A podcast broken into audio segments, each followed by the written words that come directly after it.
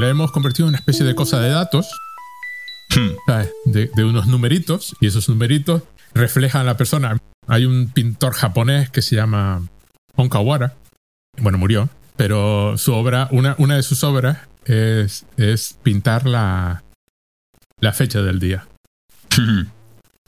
El- un lienzo donde pintaba Sí, sí. Pues, 12 del 3 del 19, ¿no? Ujú. Cada día. Pero además como muy, como muy elaborado, o sea, con, con, mucho cuidado, pero es decir, tú imprimes la fecha sobre blanco, eh, en blanco sobre un fondo negro, es la foto de un cuadro de Onkawara. Vistos en la vida real, es la típica cosa que lleva muchísimo, muchísimo trabajo, porque son capas y tal. Y si el tío no lo terminaba en el día, destruía ese cuadro, ¿no? Entonces hay algunos, hay fechas que no están porque ese día el tío o, o no se puso a pintar, pues no estaría en su estudio, estaría de viaje, o la destruyó. Y entonces a mí siempre me pareció, eh, cuando, cuando vi un, en la vida real un cuadro, o sea, el típico pintor que conoces, pero no, no, no tienes oportunidad de ver nunca, cuando vi su obra en la vida real, te quedas así la sensación de que, claro, esto es un comentario sobre los datos, ¿no? Se me viene a la cabeza lo de David Lynch, ¿no? Todos los días dando el, el weather report en, el, en YouTube. como si los datos fueran algo, ¿no? Como si el sentido del cuadro o el sentido artístico del cuadro no está en la fecha que el cuadro tiene, está en, en- en cómo, en cómo pintó los números ese día, qué, qué- qué- qué estilo de letras usó, las capas, el, el trabajo. eh, el- la claro, los negros, pues son negros de estos de capitas, los blancos de capitas. No en la fecha. El- en la fecha es, es un poco No, además, irrelevante, ¿no? es decir, lo de, lo, de, lo de David Lynch, por ejemplo, también tiene su, su gracia, porque además, claro, este hombre vive en Los Ángeles, donde prácticamente 330 días del año hace el mismo tiempo siempre. Es decir, Con lo cual- em, con lo que prácticamente, no, decir, excepto un día que llueva un poquito o algo, o algo así, eh, es básicamente, es básico, pero, pero es, es- es divertido ver cómo, eh, un poco como dices tú eso, como, como cada día, el otro día, por ejemplo, cuando murió Angelo Badalamenti, Eh, simplemente en el en medio del weather report que estaba dando, que, que básicamente lo que dice es mira por la ventana y dice hoy hace tal día hay nubes o no. En medio de ese pequeño speech que hace, dijo Angelo. Y, ya está. Y- y siguió dando el tiempo y, y ya terminó. Y, y listo. Y hablando de datos. Oh, he hecho una transición. he sí, hecho sí, una sí, sí, transición. de- He hecho una transición. Que, estoy encantado de mí mismo. No lo había pensado cuando empecé a hablar de Onkawara, pero he hecho una transición. Hablando de datos, la lista, bueno, estamos en guion ausente. e- Este es el episodio 74. He tenido que ir a mirar cuál fue el anterior, el 73, porque no, los números ya no los tengo en la cabeza. propósito de año nuevo es en, en el 2023 llegar a los 100. En el- sí, sí, pero bueno, eso es, si hacemos uno a la semana llegamos a los 100. Ya, ya veremos si podemos. Bueno, el asunto es el siguiente. Sight and Sound, ¿no? Es la revista esta que cada 10 años pregunta. Sight and Sound, que es que, que- que la gracia es que no tiene equivalente en España. Bueno, sí tiene equivalente, sería un poco, pero pues, Sight and Sound es una revista de la Academia de Cine Británica. Es decir, digamos, no es una revista, digamos, comercial al uso, sino bueno, Está aquí- más cerca de ser una revista académica sin ser académica, quiero decir. No sí, pero siempre, pero siempre es es como si la Academia de Cine. bueno, aquí la Academia de Cine de España sí publica una, una revista, pero digamos tiene otro, esto- otro nivel. ¿eh? Que aquí esto es una revista mensual, pero simplemente es una revista mensual editada por la por la misma por, la, por el British Phillips Institute, ¿no? Sí, Que pero el- entiendo que los textos no son tonterías. no, Cuando no, no, claro, algo- sí, sí, sí, sí, son textos académicos y con estudios normalmente eh, bien cuidados, como hace un poco también aquí la, la Academia de Cine de España, es decir, tampoco no, no, no, no quiero minu- minusvalorarla, es decir, hace un, un buen trabajo, pero eh, simplemente pues eh, la- el, también tiene mucha más traducción, mucha más tradición, obviamente, el Sight and Sound y el British Film Institute. Ah, exacto, el British Film Institute, no me salía. Que tiene un- varios libros chulos Sí, sí, sobre sí, además, pequeñitos de estas guías rápidas que, sin embargo, yo leí el de, por ejemplo, una vez. mm, He, le- he leído varios, pero me, me impresionó mucho, por ejemplo, el dedicado al año pasado a Marian Bad, por ejemplo, que, es un, que es un librito corto que, que consigue meter un montón de cosas en. Vamos, que la gente se lo ocurra. Y si no recuerdo mal, tú me corregirás ahora, esta revista cada cierto tiempo, cada 10 años, pregunta Desde 1952. a un grupo de personas. Ah, creo que hay dos grupos, al menos este año hay dos grupos, no sé si Sí. es habitual.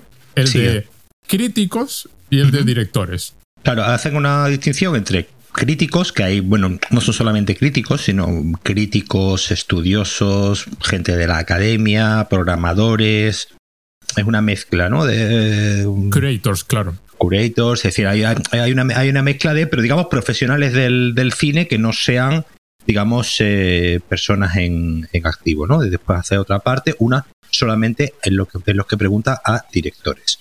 Entonces, en esta de esta primera, ¿no? Que salió en 1952, eh, fue la primera vez que lo hicieron, que era, fueron ciento y pico, ciento y pico, pues eso, estudiosos que, que participaron y entonces pues se convirtió en tradición que todos los años que terminan en 2, 52, 62, 72, 82, 92, 2002 y 2012, pues van sacando eh, su lista en la que cada vez, cada año, pues obviamente han ido ampliando, digamos, el número de personas que participan y obviamente no solo el número de personas, sino la procedencia y, digamos, la naturaleza ¿no? de, de estas personas que participan. No tengo aquí el listado, por ejemplo, de los primeros que participaron en el año 1952, pero la intuición me dice que pues un 90% pues serían señores eh, europeos, eh, bueno. americanos como mucho, y eh, pues probablemente ni por casualidad habría ninguna mujer. No sé, esto ya lo estoy diciendo obviamente. No, pero podemos apostar. Pero, pero lo apuesto que en 1952 lo más probable es que fuesen críticos europeos y americanos y poco más. Y bueno, como digo, pues eh, como tiene que ser, pues digamos han ido abriendo el abriendo el número de personas que participan y en esta última pues creo que participaron 1100 1100 y pico críticos. Eh, estoy, estoy, viendo, mira, en 1952 participaron 145. Uh -huh. Ya en 2002 pegaron un buen salto y participaron ya 846. Vale, en 1952 85 críticos de 10 países.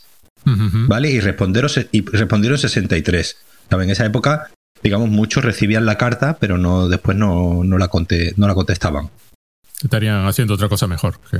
Pero como digo, el, el, número de. Pues este, este año han sido 1639. Es decir, del año, la... del año, la, la, de este año, la de. Es decir. Pero la de, ¿qué me refiero? La de críticos. La de críticos. Yo estoy hablando, estoy hablando ahora mismo críticos, curadores, etcétera. Porque la de, la de directores son unos 600, creo recordar. Vale, entonces sí. estoy viendo que en la de 2012 participaron 846 y en esta de 2022 han participado 1639. Que, uh -huh. como digo, críticos alrededor del mundo y obviamente pues de diferentes edades, eh, géneros, orientaciones sexuales, ethic backgrounds, todo esto lo estoy leyendo de, de la revista, ¿eh? no, me lo estoy, sí, sí, sí. no, me lo estoy inventando y críticos con, dis, con disabilidades, con o disabilidades, con, con disabilities, con disabilities. Sí, sí, sí, pero que y, sí, no ganamos nada porque no, no, pero es que lo, lo, lo, incluyen, es gracioso que incluyan aquí que diciendo que también han tenido cuenta a críticos, es decir, pues habrán buscado críticos con alguna discapacidad y habrán dicho tú entras también. Pero bueno, como digo, es una, es una crítica hecha por, como digo, 1.639 personas que eh, pues se dedican a, a, ver películas y se supone que tienen un conocimiento del mundo del cine pues bastante amplio. Por supuesto, aquí entramos, nos, a ver, es una lista en este caso de las 100 mejores películas uh -huh. elegidas por esta gente y luego los directores eligieron 104, no sé por qué, al menos la lista de internet que yo que consulté. Uh -huh. Bien, aquí nos topamos con la cuestión del canon inmediatamente. Uh -huh. Y la pequeña polémica de esta lista este año, que por supuesto, horror de los horrores, para, para algún crítico de cine, vamos a decir de mayor edad que nosotros, la primera puesto está ocupado por una película dirigida por una mujer uh -huh. que supera a Orson Welles, Alfred Hitchcock, Ozu y Stanley Kubrick y gente así, y encima de tres horas que va sobre una ama de casa uh -huh. haciendo sus cosas. Uh -huh. No, no exactamente eso, pero bueno, la película que se llama, además tiene un nombre larguísimo que yo ni siquiera sé pronunciar porque está en francés. Jean Delmer 23 Quai de Commerce 1080 Bruselas. Es el nombre de la señora, que es Jean Delman. Y la dirección de la casa donde, Donde donde vive, ¿no? en Bruselas. Es que encima es una película belga, ¿sabes? Una película belga anteponiéndose a películas inglesas, francesas o americanas. Vamos a ver, aquí hay, aquí hay varios detalles. Uno es que no es nueva, es una película no. del año 75, es decir, es una película Y ya, que- apare- y ya aparecía en el Sí. 2012. y es una película que yo conocía, no la he visto, pero conocía, es decir, no es una película que no Vamos a ver, no es de pronto una película birmana que no ha Sí. visto, que solo han visto los críticos de cine. Es una película que, bueno, corre por ahí y suele salir en listas de, de películas interesantes y que valen la pena ver. No es, no es ningún ninguna joya que no. Claro, aquí el tema viene eso, es decir, obviamente. Yo entiendo que para mucha gente, pues obviamente sea una película desconocida. Es decir, si, si atendremos al, digamos, a los, a los listados eh, anteriores, a los anteriores, pues siempre veíamos, pues, pues digamos, como varias ramas, ¿no? Una rama, pues obviamente, el cine clásico, digamos, el cine clásico americano, pues, pues con el ejemplo, pues yo creo que el ejemplo claro de Ciudadano Kane, digamos, como la película clásica americana, el cine francés, Jean Renoir, la regla, la regla del juego, y después, pues, eh, algo de cine ya, pues, italiano, eh, Nouvelle Vague y cine japonés, ¿no? Orientes, Sí, mucho- Orientes, mucho, mucho cine japonés por alguna razón. Oriente siempre ha sido, de hecho, vamos, según estaba viendo la, el, el listado ¿no? de, año, de años anteriores, ya en- creo que en el año 62 ya entra eh, Ugetsu de Mizoguchi en, el, en el top 10, que es la primera vez que, que entra. Después ya en el 72, según veo, eso, Ugetsu sigue ahí, está ahí, y la de Ozu, ¿no? Eh, No, Osu tiene que salir, claro. y Tok- Tokyo Story, la historia de, de Tokio, pues es la que, digamos, entra y es la que se sigue manteniendo ahora en el 2022 dentro de este, digamos, listado de, de las 10 primeras. Entonces, es el que esta película es una película desconocida, pues hombre, para el gran público sí, para el gran público es una película, yo, yo entiendo que sí es una película desconocida, pero no, no, no, mm, pero no, no mu- mucho más desconocida que, por ejemplo, cualquier película de Mizoguchi o de Ozu. Exacto.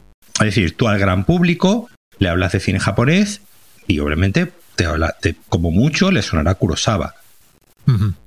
Pero Ozu, aunque a nosotros sea un cineasta que nos gusta, que hemos visto y que, y que conocemos, no es un director popular, no es un director, vamos, es, un director conocido, obviamente, no, estamos hablando de que sea un director oscuro, pero en un nivel de gran público, yo estoy segurísimo que yo te cojo 10 personas, 10 personas al azar que no sé, que no se dediquen al tema del cine y que Bueno, no tenga un cierto tipo de interés, claro. que- no, pero que tú le digas Orson Welles y sí le va, Ah, sí. le va a sonar, que tú le digas John Ford y sí le va a sonar, que tú le digas obviamente Alfred Hitchcock O, o Kubrick, vamos. o Kubrick, eh, eh, es decir, tú- que tú le digas simplemente como te digo, entrando en el o le digas Fellini, ¿no? Pues Sí. eh, sí les va sí les va sí les va a sonar, pero sí, sí es cierto que hay una serie de directores, véase te, te diría Jean Renoir. Jean Renoir es un director que obviamente está muy valorado y sus películas siguen entrando aquí, pero más allá del público francés, tú a un público español le dices la regla del juego de Jean Renoir y lo más probable es que sea una película que ni siquiera le suene, aunque sea una película que, vamos, yo he visto en, en Filmoteca, he tenido la suerte de verla en cine, es decir, que es una peli que, no es un director, digamos, eh, escondido, pero sí es cierto que para el gran público, entonces, obviamente, el- para el gran público, esta película, Gentleman de, de Chantal Ackerman, es una película desconocida. Pero es que la gracia es que es incluso desconocida para mucha gente que supuestamente se dedica al cine. A eso iba.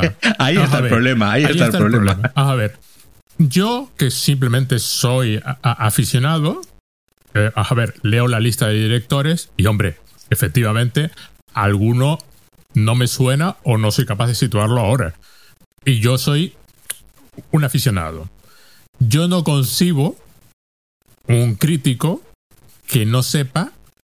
de- es decir, incluso yo sé de la existencia de esta película, pero no consigo un crítico que no sepa quién es Maya Deren. Deren. Sí, sí. Sí. que sale en la lista también. ¿eh? Sí, el Que no sepa qué es Messages of the Afternoon, ah, es decir, qué concepción de la historia del cine tienes, si ese es un nombre que no conoces, es decir, cuál es tu posición cinematográfica. Claro, Mayaderen es, está ya en los bordes de, de, lo que la mayor parte de la gente considera cine y empieza a ser experimental. Sí. Y entonces lo experimental aparentemente no es cine. De hecho, de esta película de Chantal Ackerman han dicho que es experimental, que yo, hombre, vamos a ver, no la he visto, pero he visto trozos y la película no es experimental, a menos que pienses que poner una cámara y grabar gente es experimental. Claro, es experimental desde un punto de vista de que no es una cinta eh, clásica canónica, es decir, mm. en el sentido de que, pues, una película que se compone de planos muy largos, de una señora haciendo acciones rutinarias, y, a ver, digámoslo, no es la película más entretenida ni divertida que te puedes encontrar. Es decir, en ese sentido, pues, pues como digo, pues eh, cualquiera, Vértigo, Ciudadano Kane o, cualquiera eh, de las otras que están en el, en el top, en el, top 10, eh, digamos, normalmente son, son películas mucho más ¿Por qué decimos que Gentleman City sí es algo experimental, pero Mulholland Drive, que está en el número 8, no. No es. ¿Por qué? Pues, pues, eh, pues simplemente yo mi mm, simplemente el concepto de experimental es subjetivo, como tú bien acabas de un poco de intuir. Gentleman tiene unos componentes experimentales, en el sentido de que está experimentando con una forma de narrar que no es la eso se estudia en cuando en narrativa visual no se estudia los modos de representación institucional que se llama entonces Mulholland Drive estaría más cerca no de unos modos de representación institucional donde hay un personaje al que le suceden cosas y hay una evolución tal y en esta película pues por su por su forma empezando por su forma una película con planos largos eh, es una película que, por ejemplo, sería todo justo lo contrario de, Alfred Hitchcock, ¿no? Alfred Hitchcock decía que, que el cine es la vida sin los momentos aburridos. Uh Chantal Ackerman hace justo lo contrario, hace justo coger precisamente los, esos momentos que desechaba Hitchcock, esos momentos aburridos, y convertirlos en la base de su, de su película. Como digo, no es la película más eh, entretenida del mundo, porque no es su intención, básicamente, y a partir de ahí, pues eh, sí, podemos decir que es una película con un componente experimental, pero como digo, que ya el componente experimental ya lo pone cada uno donde, donde crea. Sí, pero es un componente experimental que no debería ser experimental. Esa es la parte a la que, pues quiero ir para alguien acostumbrado a ver películas. Es decir, para, para, para, quiero decir, para un crítico de cine o gente que tiene un podcast de cine, Blue es una película experimental. Una película que es sobre, sobre el SIDA, que es toda en azul. Sí. Es de, un artista que ahora no me sale el nombre, pero eso es una película experimental. Eso es eh, la región central. Eso es una película experimental. ¿Entiendes? Es una persona que se supone ha visto cine y le gusta el cine y está dispuesto a ver cine. Hombre, ¿entiendes? Tiene que haber como, como el otro día eh, eh, eh, te, comenté la anécdota de que había visto que hay una película ahora española en Amazon Prime sobre viajes en el tiempo, una familia española, y alguien dijo que era muy marciana. Y, claro, hombre, el cine español ha hecho muchas cosas marcianas.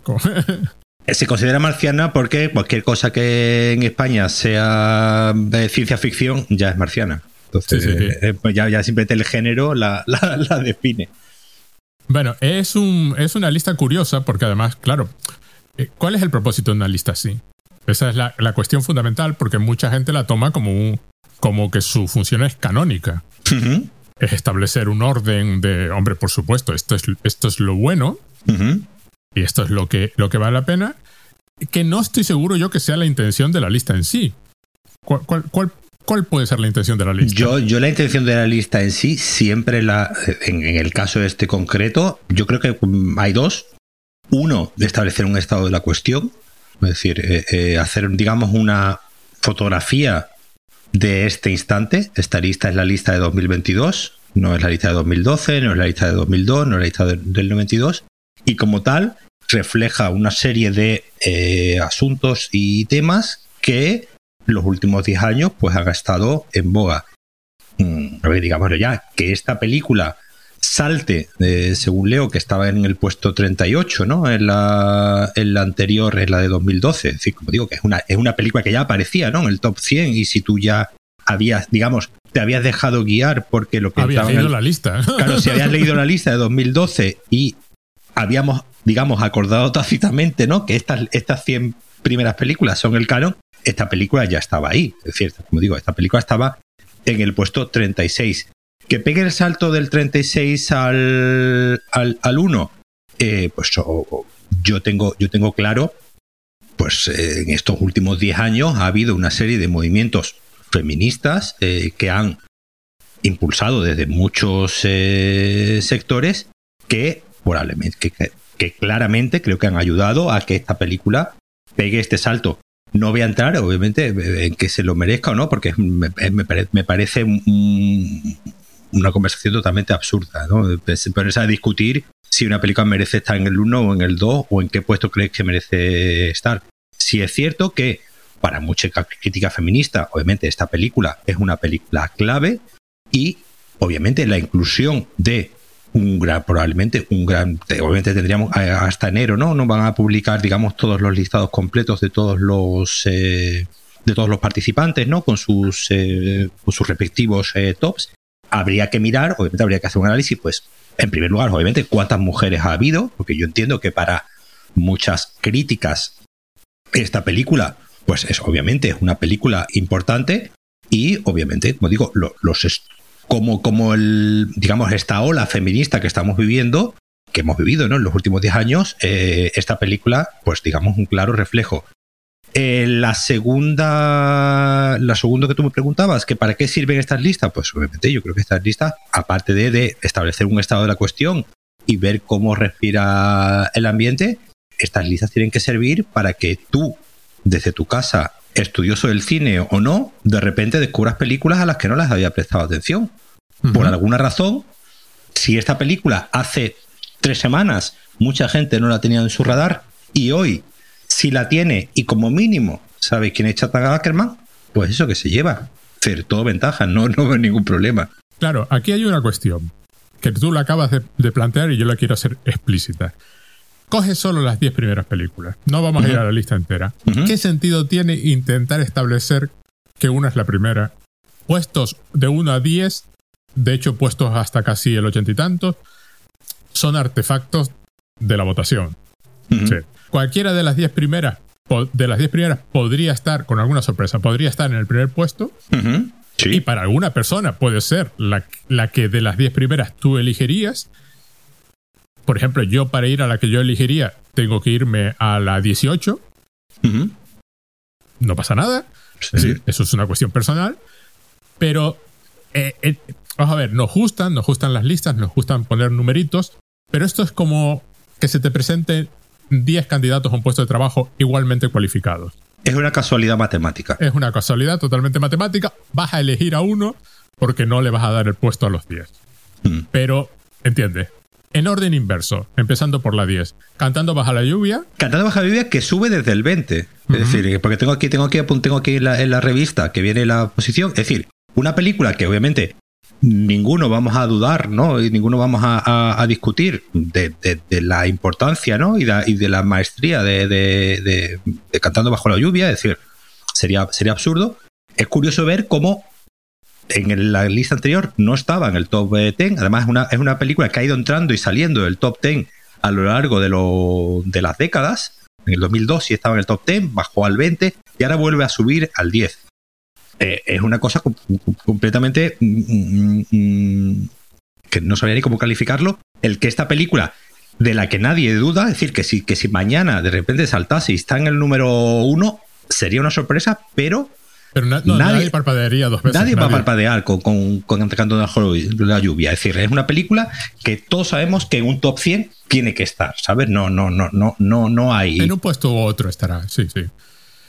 La siguiente es la primera, la primera sorpresa, porque es el hombre con una cámara de cine. Que no es sorpresa porque ya estaba en el 8 en la anterior lista. Sí, sí, sí. Es decir, es una, es una película que lleva eh, eh, estando dentro del canon y como ya, y si ya dentro del canon, digamos, de las 10 primeras, ¿no? Del, del top 10, es una película, como digo, que ya estaba. Eh, en- Aparte de que el hombre con una cámara de cine es irrefutable. Es decir, Sí, es sí, sí, otra que- exactamente. sí, vamos a ver. Su, su posición de pilar fundacional de un. Es decir, vamos a ver, es una película. No recuerdo qué año es, del año 29. Es una película que en el año 29 hace cosas que algunas. Bueno, la mayor parte de las películas no se atreven a hacer hoy. Sí, para poner un poco, un poco, un poco texto, el- hombre de. Porque vamos, en- en- entiendo que cantando Baja la lluvia necesita poca presentación, pero esta quizás sí necesita un poco Sí, más. sí, pero, eh, sí, pero ahora te, te dejo. Pero quiero decir, hace cosas, mi, postura, que hoy much- la, ma- la mayor parte de las películas no se atreven a hacer. Esta es de las 10 primeras. Si vas a coger una que es experimental, es esta. Sí, totalmente. Es experimental del año 29, sigue siendo experimental hoy, que es la gracia de, de- de esta película, que es fabulosa. Es una maravilla que, ya te digo, a mí me dicen que esta está en el número uno y pienso, jo, perfecto, ¿no? Bueno, ahora explica tú, Eh, Bertov. eh, el hombre, el hombre con, con la cámara, pues una película de Ziga Bertov, ¿no? Que era un cineasta y teórico, ¿no? Ruso. Eh, lo- lo- los rusos eh, se dedicaron a hacer cine y a escribir sobre cine desde eh, muy temprana, muy temprana edad. Entonces, pues como digo, tú has dicho esta película es del 29, efectivamente del 29, y eh, básicamente es un documental, es lo que yo hoy llamaríamos, no es un documental propiamente dicho, es lo que yo hoy llamaríamos no ficción, ¿no? Está un video ensayo, un video ensayo sobre pues eh, arte, un hombre eh, videoarte incluso. sí sobre un hombre es decir como, como dice su título el hombre con la cámara y pues eh, va digamos contándonos eh, pues el día de en una ciudad en este caso pues eh, Moscú no era Moscú eh, Tres ciudades rusas. tres ciudades Es- rusas no, Decía, Sí, no- no están recordaba. mezcladas en plan que sin, y, sin que se eh, pues, y pues eh, eh, la película, obviamente uno de sus grandes valores, aparte, digamos, digo, digamos, este punto de vista antropológico, ¿no? De, de mostrar la vida en diferentes ciudades, es una película que se dedica a hacer trucajes con la, con la cámara continuamente, en todos y cada uno de los, de los planos, y pues eh, va inventando eh, prácticamente pues los efectos especiales. Eh, incluso diría... casi el cine Claro, continuamente. sí. entonces es una película experimental porque es una película que está continuamente, no es una película, digamos, de narración, porque, digamos, no cuenta ninguna, ninguna historia, pero sí es verdad que es una película muy importante, como digo, desde un punto de vista antropológico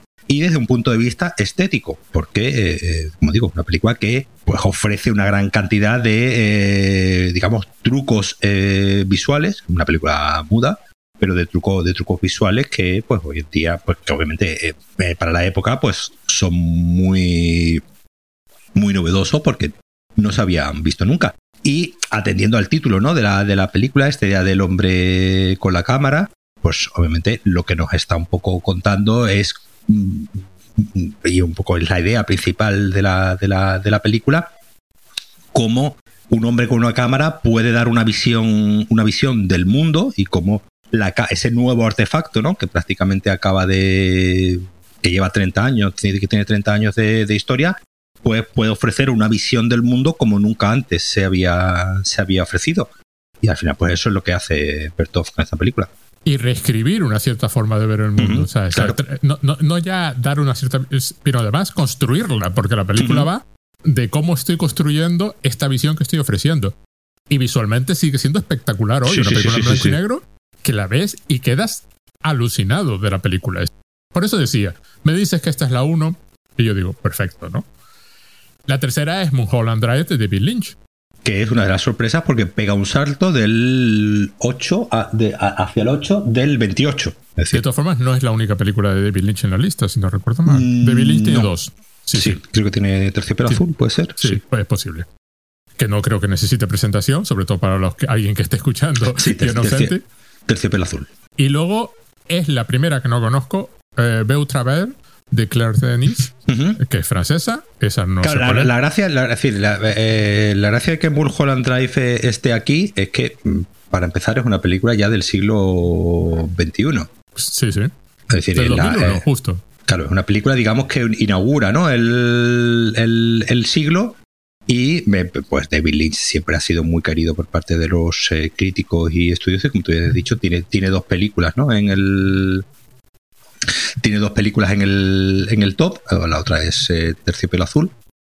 Y nuevamente estamos con, una, eh, eh, con un director experiment que empieza en lo experimental, ¿no? Ya hablamos en su momento de... Bueno, que era pintor originalmente, claro. Sí, claro, ya hablamos en su momento de... ¿Cuál hablamos? Ah, de la primera, sí. Sí, de la Oh, primera, de... Se nos fue el nombre. Ah, ¿cómo estamos? Mayores, estamos mayores. Eres el Head. Eres de cabeza, el- cabe- de cabeza borradora, que una película, pues, como, como hablábamos antes, lindando con lo experimental, pero ya con un... Y pues aquí coloca una película, además, que iban a hacer, además es una, digamos, una película, eh, es una película curiosa, porque claro, es una película que, que en realidad es el episodio piloto de una, de una serie de sí. Sí, que es que ni siquiera, ni siquiera, digamos, nació ¿no? en sí mismo como obra cinematográfica para verse en cine, sino que nace como, como piloto de televisión rechazado y pues David Lynch decide terminar, añadirle añadir un final. Con, pues con ayuda de los franceses. Sí, sí, con ayuda Tanto que de odiamos a los franceses, pero resulta que luego pagan por estas cosas. ¿eh? Y pues eh, consigue colocar esta película, ya como digo, si ya en la, en la lista de 2012 ya aparecía en el puesto 28, es decir, ya aparecía muy arriba para hacer una película tan reciente, pues aquí ya pega un salto hasta el 8. Y lo, lo- lo interesante es que, claro, David Lynch sí es un director, digamos, popular, sí es un director conocido. Eh, eh, eh, entonces, eh, a nadie le extraña ¿no? que David Lynch aparezca tan alto, aunque sea una, peli- sea una película que obviamente puede, puede suscitar debate en que, pues, esta idea ¿no? que siempre hay sobre David Lynch, que no sabe de qué está hablando y lo que hace es encadenar imágenes sugerentes y raras y que digamos que aparezca tan cerca de un hombre del hombre de la cámara de Bertov eh, la- aparecen las dos en la eh, abriendo la revista no aparecen las dos en la misma página son dos películas que se complementan muy bien porque obviamente Ajá. eh, Mulholland Drive es una película de gran inventiva ya audiovisual, no solamente, no solamente visual, lindando con lo experimental, pero obviamente con un, pues, con un pie puesto en lo, en lo comercial. Entonces, digamos, eh, eh, David Lynch ha conseguido aunar muy bien ese público, digamos, que le gusta ¿no? y entiende de cine con otro público al que a lo mejor le gusta experimentar de vez en cuando algo sugerente, raro, y David Lynch entra en, ese, en esa categoría que, digamos, de para todos los públicos, a pesar de su de sus rarezas, ¿no? Luego, la, esa la que te decía, Be- Be- Beau Travel, o como se pronuncia el trabajo de Claire, de Claire Denis, y esta, esta, esta pega un salto grande porque el año, el- en la temporada, en el anterior estaba en el 78, es decir, ya estaba en el top 100, y aquí salta al 7. Que por lo que yo sé va sobre la legión extranjera, pero no tengo más información que, que esa. Simplemente. Es una, es- no, me- yo, yo sí la, yo sí la, he, la he visto, además la vi un par yo asumo que has visto las 10 primeras, pero. Sí, las 10 primeras sí las he visto. Claro, ¿me entiendes? Que apostaría que has visto buena parte de la lista y ya suponía que las 10 primeras las habría visto. Sí, sí, sí, las 10 primeras. las Más 10 que nada porque tú sigues esta lista desde hace al menos. Mira, sí, sí, eh, bien, bien mirando el Letterboxd he visto 86 de las 100. Bueno, Sí, hay un, hay un puñado que no. Conozco más que de un crítico de cine que tiene podcast que no ha visto las 86. de- Tiene, eh, no, no, pero podcast serio, ¿eh? No un podcast. No, a mí me sorprende, a mí me sorprende que esta película, por ejemplo, haya pegado un salto tan, tan grande, porque sí es verdad que es una película que sí está una película obviamente muy, muy bien valorada y, y siempre, siempre ha tenido ¿no? bastante eh, buena presa y Claire Denis, digamos, pues a la hora de, de realizar un, un, digamos un, un top ahora mismo de por ejemplo de las mujeres eh, de directoras en activo eh, ella sigue en activo pues obviamente pues estaría no entre entre las eh, mujeres más suya es una reciente no High Life con Robert Pattinson que esa que sí la has visto Ah, High Life. Es la de High sí, Life. Ah, sí Claire vale, Denis es la, vale. es la misma señora Que es una película estupenda. Una de ciencia ficción muy chula. Es una película estupenda de la que tenemos que hablar algún día. Pues esta señora es una señora que se mueve entre el drama, el. Ya decía la- yo que el nombre me sonaba. ha, ha hecho, Claro. vamos, ha hecho comedias con Juliette Binoche, eh, ha hecho películas, digamos, pues eso, un poco más eh, eh, rayando, ¿no? Lo- un poco más lo experimental, como, como High Life, eh, de ciencia ficción. Es decir, es una señora que se, que se mueve en muchos, eh, en muchos terrenos y sí es verdad que esta película es su película más, más valorada. Yo aquí entiendo que se junta, por un lado, pues, como digo, toda la crítica.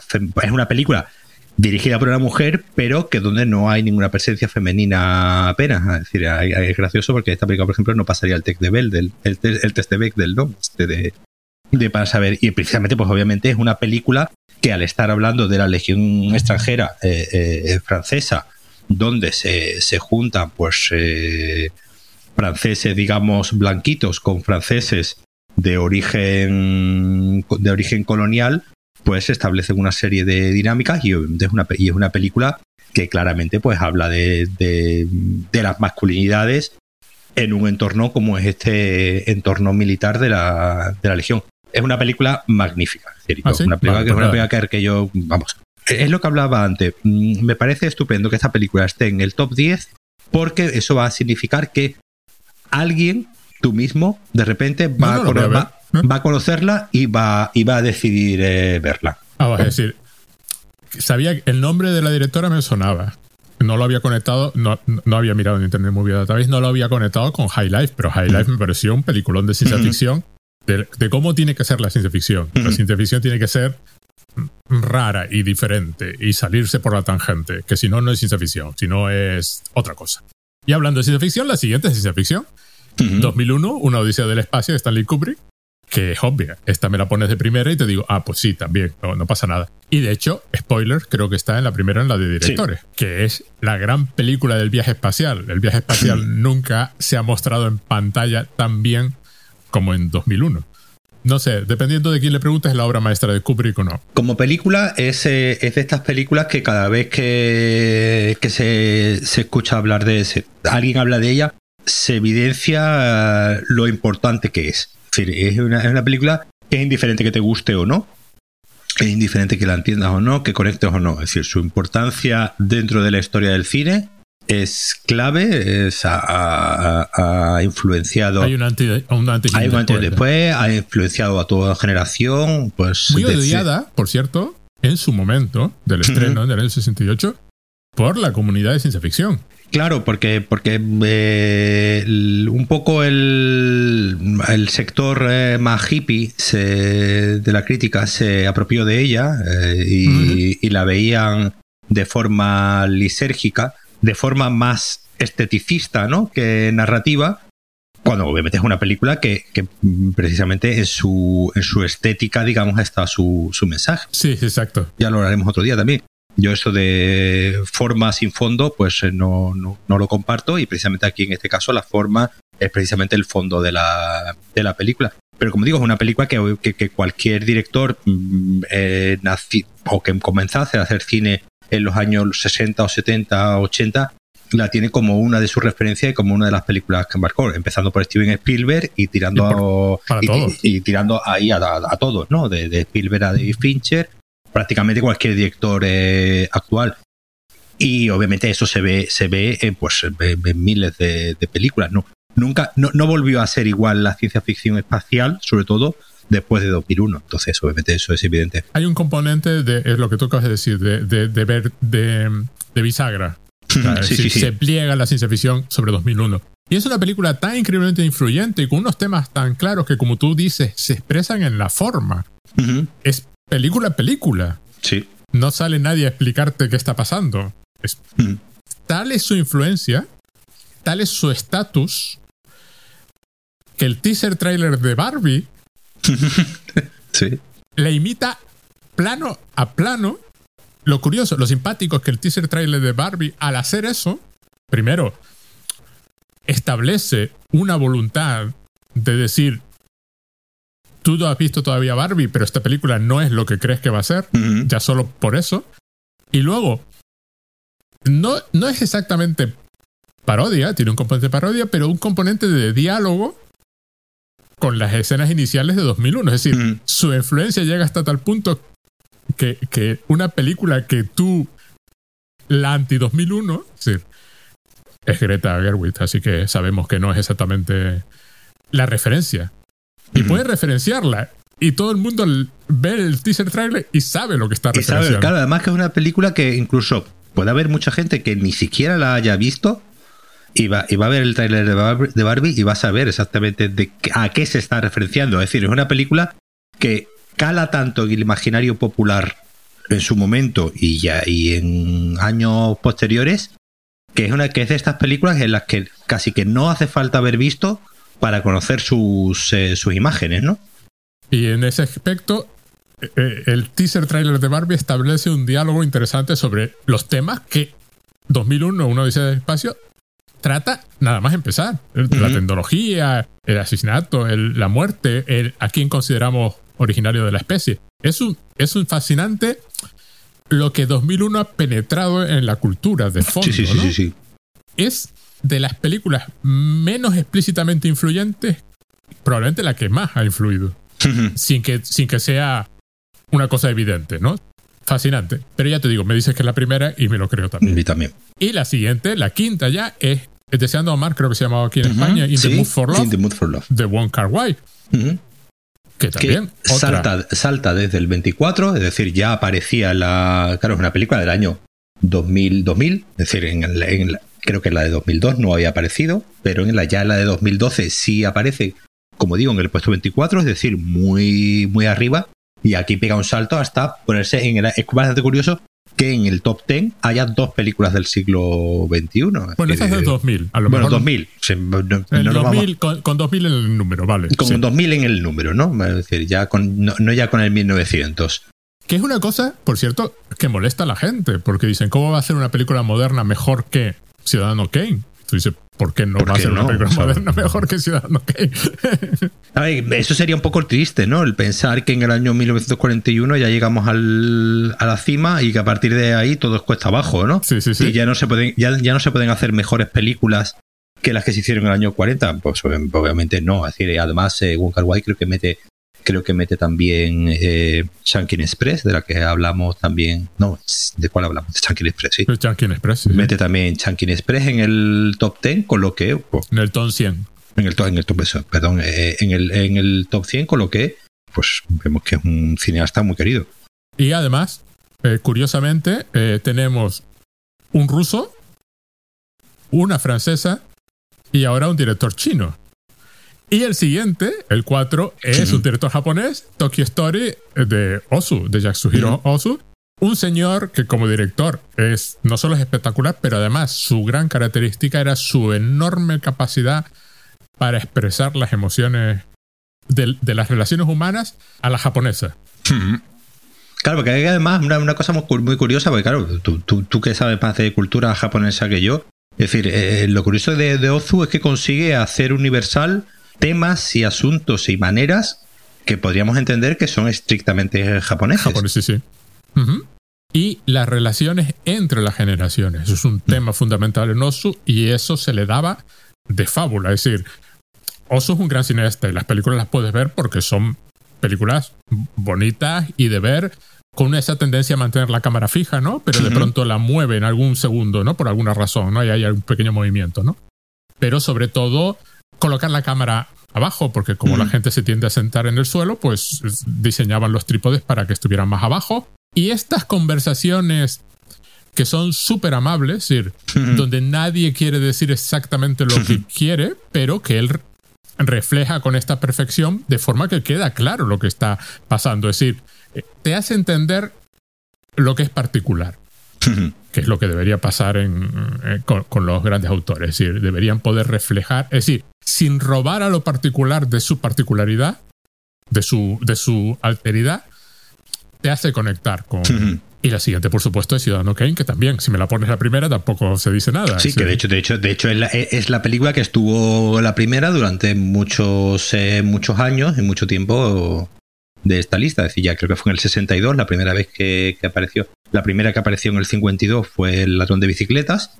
Y ahora, y ahora si quieres repasamos un poco las listas antiguas para ver un poco cuáles son cuáles son los, cambios. Pero obviamente, Ciudadano Kane es otra película un poco como 2001, ¿no? Es una película bisagra donde pues un Orson Welles de 25 años, pero con un ego de 250, decide que va a hacer la película definitiva, ¿no? Y un poco al estilo de, Kubrick, cuando hace 2001 que decide que voy a hacer la película de ciencia ficción definitiva. Sí, pero bueno, 2001 de Kubrick decidía eso con todas las películas que hacía, ¿eh? bueno, aparte, decía eso, eh, eh, decidía eso con todas las películas que hacía y, y, Kubrick además ya, pues ya quieras que no tenía un tenía un bagaje, ¿no? Cuando hizo 2001, pero Ciudadano Kane es la ópera prima por, por excelencia, ¿no? En la película que hace un joven de 25 años ebrio de, de poder, porque además le dan le dan carta blanca en la RKO para que haga lo que le dé la gana, ¿no? Estuvo entre esta y El corazón de las tinieblas y al final se decidió por, por, eh, por esta.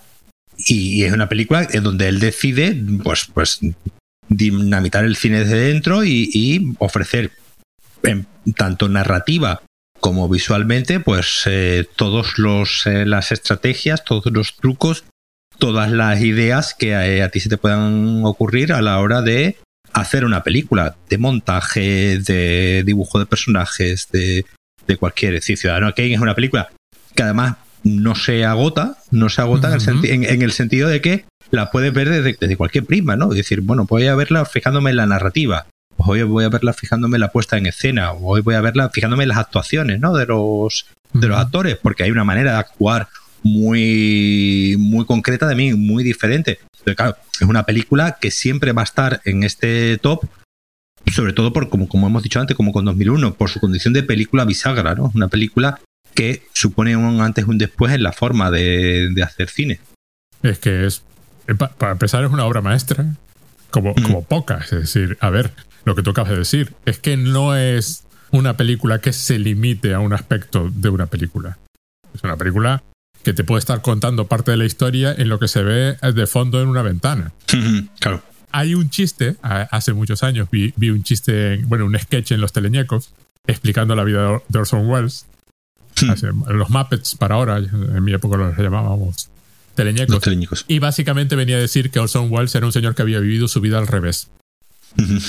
que había empezado haciendo unas peliculitas así, pequeñitas, sobre tal, Shakespeare y tal, que fue subiendo, subiendo, y al final de su vida hizo su obra maestra, Ciudadano Kane. Que había vivido, solo que él lo había hecho viviendo la vida al revés. Era, era el que, chiste, sí, que sí es algo que sí es algo que ocurre con el del número 2. Vértigo. Que sí es una obra. Vértigo sí es una obra de madurez. Es una obra de madurez, efectivamente. no, no es una que estaba en el número 1, ¿no? En la anterior eh, lista, es una película del año 58. Sí, 58. Eh, y sí es una obra de, madurez porque aquí ya venía Alfred Hitchcock, de, todavía no había hecho Vértigo, de, perdón, eh, Psicosis, que sería la, siguiente, pero sí eh, es, una, es, una, es una película de, un señor que después de encadenar un puñado de éxitos, pues decide hacer una película digamos como intimista y, tal, que es un además es un fracaso de público. Sí, pero que luego se convierte en esta cosa referente citada, por ejemplo, en otra película que está en la lista. La YT de, Chris Marker, del que hemos hablado también con San Soler, es referencia continuamente Vértigo. Y Vértigo se convierte en el tiempo en este resumen de los temas de Hitchcock. Hay un. Sí. Hay, si tú quieres saber quién era Alfred Hitchcock, ves vértigo y te empieza a dar la impresión de que las demás son variaciones de, de alguna forma de vértigo, ¿no? Y que vértigo Es, es esto, como la suma, la suma de, de, Alfred Hitchcock, que es un efecto simpático, ¿no? Un poco la, la, la, providencia, ¿no? Ha querido que, que, sea, que, sea, que sea así. Hay una, hay una directora, ¿no? Y, y teórica, Laura Mulvey, que en, en, 1965 publica un, un ensayo, eh, Placer Visual y... como el,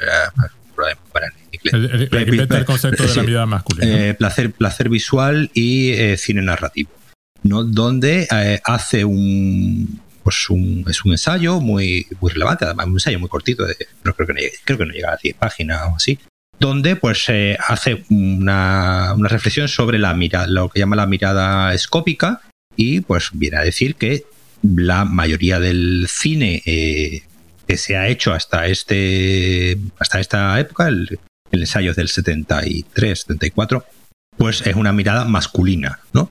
Y esa mirada masculina, digamos, pues lo, digamos, en cierto modo lo enturbia todo, ¿no? Y pone como ejemplo Vértigo, efectivamente una película donde el tema de la mirada está en primer plano, que era un tema eh, clave en Hitchcock, pero obviamente pues aquí eh, está muchísimo más presente. Es una película donde hay muchos momentos donde no pasa directamente nada. Es una película, me hace gracia de Vértigo, que es una película incluso más experimental de lo que parece. Sí, sí. Es una película, eh, siendo una película comercial, siendo una película de, de, de, inscrita ¿no? dentro de, de los estudios de, Hollywood, es una película más, experimental en sus, en sus formas, ¿no? En sus formas de, de estos tiempos muertos. Es decir, en cierto modo es, una película que antecede ¿no? a Antonioni, que, antecede a muchos otros cineastas, a, Wong por ejemplo. Como digo, y esta mujer pues hace este, ensayo y la, lo, curioso y lo gracioso es que eh, eh, Sight and Sound, cuando eh, pues ven el, cuál, es el, cuál es el que sale el número uno, le encarga a Laura Mulvey que haga el texto de presentación de eh, la película de Jan Delman, de Chantal Ackerman, para la revista. Entonces Laura Mulvey escribe un texto muy, muy interesante también sobre esta, sobre esta película y me parece bastante, bastante interesante que al final Vértigo y, Gentleman estén, estén tan cerca, ¿no? Eh, que sean el 2 y el 1, porque sí es verdad que son dos películas donde lo masculino y lo femenino tienen una presencia, pues, eh, y son, digamos, dos temas de las dos, eh, de las dos películas. Hace poco vi un documental que es estupendo, me encantó, que es de Nina Men, que, se llama Brainwash, que va sobre, sobre eso, sobre la cámara y la, y la mirada masculina. Y entonces, ejemplos y versiones y, y tratamientos y, estas cosas, hasta que al final, primero, y pone algún ejemplo de cómo no hacerlo, ¿no? De cómo evitar ese tipo de, ese tipo, eh, ese tipo de uso de la cámara, ¿no? Además, qué movimientos de cámara se usa cuando es una mujer, qué tipo de lente se usa, qué tipo de luz, qué tipo de no sé qué, incluso en películas de serie negra, ¿no? Que, que todo es... Y de pronto la mujer es así como una cosa de una presencia pálida y etérea. Y de pronto al final pone un ejemplo, pone un ejemplo de una película donde eso se lo están haciendo a un hombre. y claro, efectivamente es la demostración final porque te resulta violento que eso esté pasando. Y es cuando te das cuenta que lo otro se ha normalizado. No es que sea lo normal, es que se ha normalizado. Pero bueno, hablando de todo un poco, Vértigo, eso, era la primera en la anterior lista, te dicen que es la primera y tampoco, y tampoco lo discute. Y la primera de la que ya hemos hablado, que asumo que también has visto. Sí, sí, le hace un tiempo. Bueno, así que y Chantal Ackerman, que además tiene otra en la lista. No es, no es la única que tiene, ¿no? Mm, sí, ahora mismo no recuerdo cuál es la otra que tiene. Em, News from Home. Ah, News from Home, sí, esa sí, La, sí, la, sí, la, he visto porque, bueno, ya te tengo un, ensayo audiovisual incluso con, con las imágenes de News from Home, ¿no? un ensayo que, que me publicaron en Movie una vez. Ah, Sí, y, era mezclando las imágenes de News from Home, que básicamente es, es una película experimental también. Esta señora pues hacía cine, no hacía cine experimental solamente, sino la mujer también hizo de vez en cuando alguna película, digamos, con un, con un ánimo comercial, sobre todo para, para pagar eh, deudas. Y es una película que, que, en, la que, en la que narra, en la que ella va leyendo cartas que le envía, le dan a ella, le dan una beca, ¿no? Para irse a Estados Unidos, a Nueva York, a hacer cine y tal. Y entonces, pues le va enviando una serie de cartas a su madre de cómo está viviendo en, en Nueva York y todo esto con imágenes del propio Nueva York. Y esas imágenes, pues digamos, las combiné con el con la parte de voz en off de Taxi Driver, ¿no?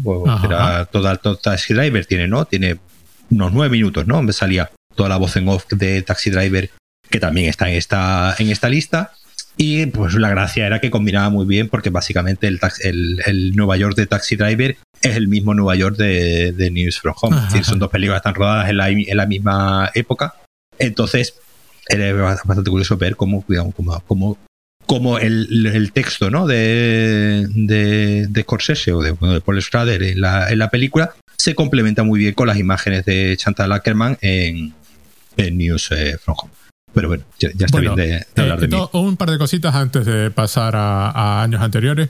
Yo me tendría que ir al 18 porque Persona de Berman es mi película y creo que no está el año pasado en Marian Bad, pero que también me encantaría. No, no está. No está.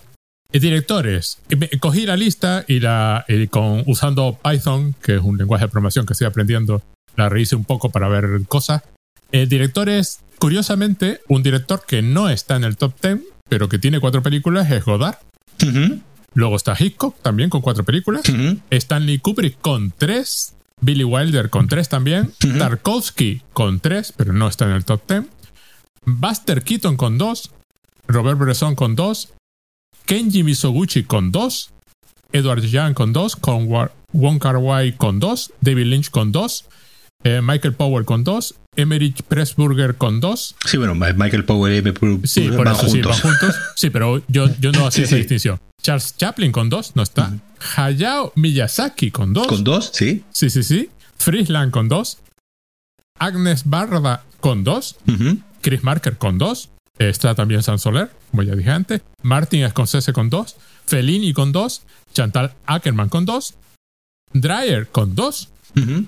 Kurosawa con 2. Ozu con 2. Coppola con 2. Y luego por países, que a mí esto me parece súper divertido. Lo de países me parece genial. Estados Unidos tiene 36 películas. Eh, las cuento por separado si son, si son coproducciones. Francia 32, Italia 13 y el cuarto país es el que a mí me sorprende porque, Japón. claro, es Japón, 10 películas. Pero Japón es desde siempre. Sí. Ya, ya comenté, hice el chiste alguna vez en un episodio de que Japón es eh, un país occidental honorario desde hace varias Sí. décadas, pero eh, uno pensaría que es eh, después de la guerra. No, no, pero era un país con una... Sí, sí. Ya sí, antes de la guerra y luego después de la guerra, por supuesto. Es decir, porque el siguiente país es el Reino Unido con seis películas. Ujú. Unión Soviética, Alemania, Suiza, Hong Kong con tres, Senegal, pero son coproducciones francesas, Taiwán, Bélgica y por curiosidad España, que tiene una película en la lista. Víctor Erice con El espíritu de la colmena. Claro, Buñuel, por ejemplo, no aparece en esta no lista. parece, ¿eh? Eh, Por, por- por no, decir, no, no voy a decir Berlanga, que es, digamos, es más, pero Buñuel, digamos, es un director más internacional, ¿no? Ha hecho películas en Francia, en México, y, y obviamente es conocido.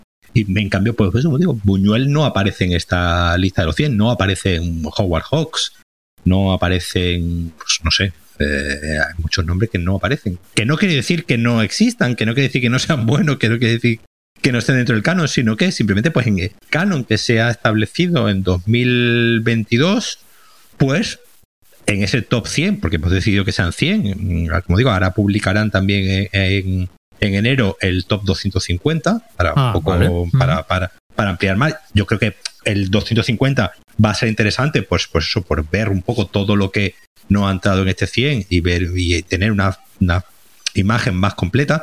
Sí, obvi- obviamente nadie nadie va, nadie va a negar la valía de cineastas como Buñuel o, o Howard Hawks o Tarantino. A mí, por ejemplo, me, me parece sorprendente que Tarantino, pues con Pulp Fiction o no entre ¿no? dentro de este de este top cuando pues eso sí hay cineastas contemporáneos como Wong Kar Wai o, o David Lynch Mira, las japonesas las separé por curiosidad. Primavera tardía de Oshu, Rasomon de Kurosawa, El intendente Shansho de Misoguchi, Siete samuráis de Kurosawa, que vamos, Hmm.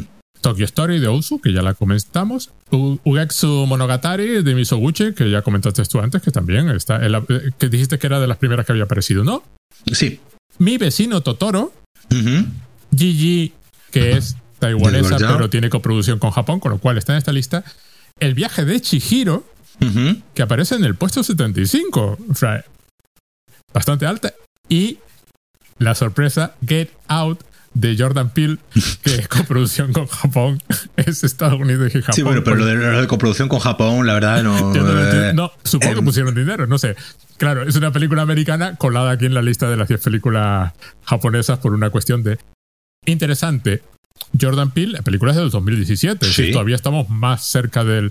Es espectacular, Get Out, a mí- a mí me encanta. Claro, Y luego- eh, eh, en esta lista, en, en- en este, es decir, de, de países africanos que hay, Hay Senegal y Argelia, pero Algeria, sí, al- por, pero son suelen ser coproducciones, ¿eh? Otra de los, de los temas que yo me mencionaba antes un poco, lo que ha podido obviamente eh, eh, eh, influir, digamos, el, el auge, digamos, esta ola ¿no? de feminismo que estamos, en la que estamos inmersos, ¿no? Y la- que, por ejemplo, hay una película reciente también, el retrato de una mujer en llamas, de, también de, de una, de una directora, de Celine Sciamma, que ha entrado muy fuerte, o la- el auge de, eh, digamos, lo que podemos llamar pues un cine, eh, un cine, eh, un cine negro, ¿no? Es decir, no cine negro en, en cuanto a, a temáticas, sino de, de autores, ¿no? De autores eh, bien africanos, bien, Ah, ya, ya. Y, por ejemplo, aquí tenemos en el número 24 que ha entrado Haz lo que debas de Spike Lee. Es decir, que, que, esa, que esa película pase del 127 que estaba en la, en la lista 2012 al, al número 24, obviamente yo creo que debe ser fruto de, primero, nuevas generaciones, es decir, críticos más jóvenes que han visto, obviamente, esta película, es una película del año 89, que, han visto esta película y es un poco la película que pone en. que da, digamos, un, una especie de pistoletazo de salida, ¿no? A una nueva generación de cineastas afroamericanos en, en Estados Unidos y obviamente la inclusión de críticos negros.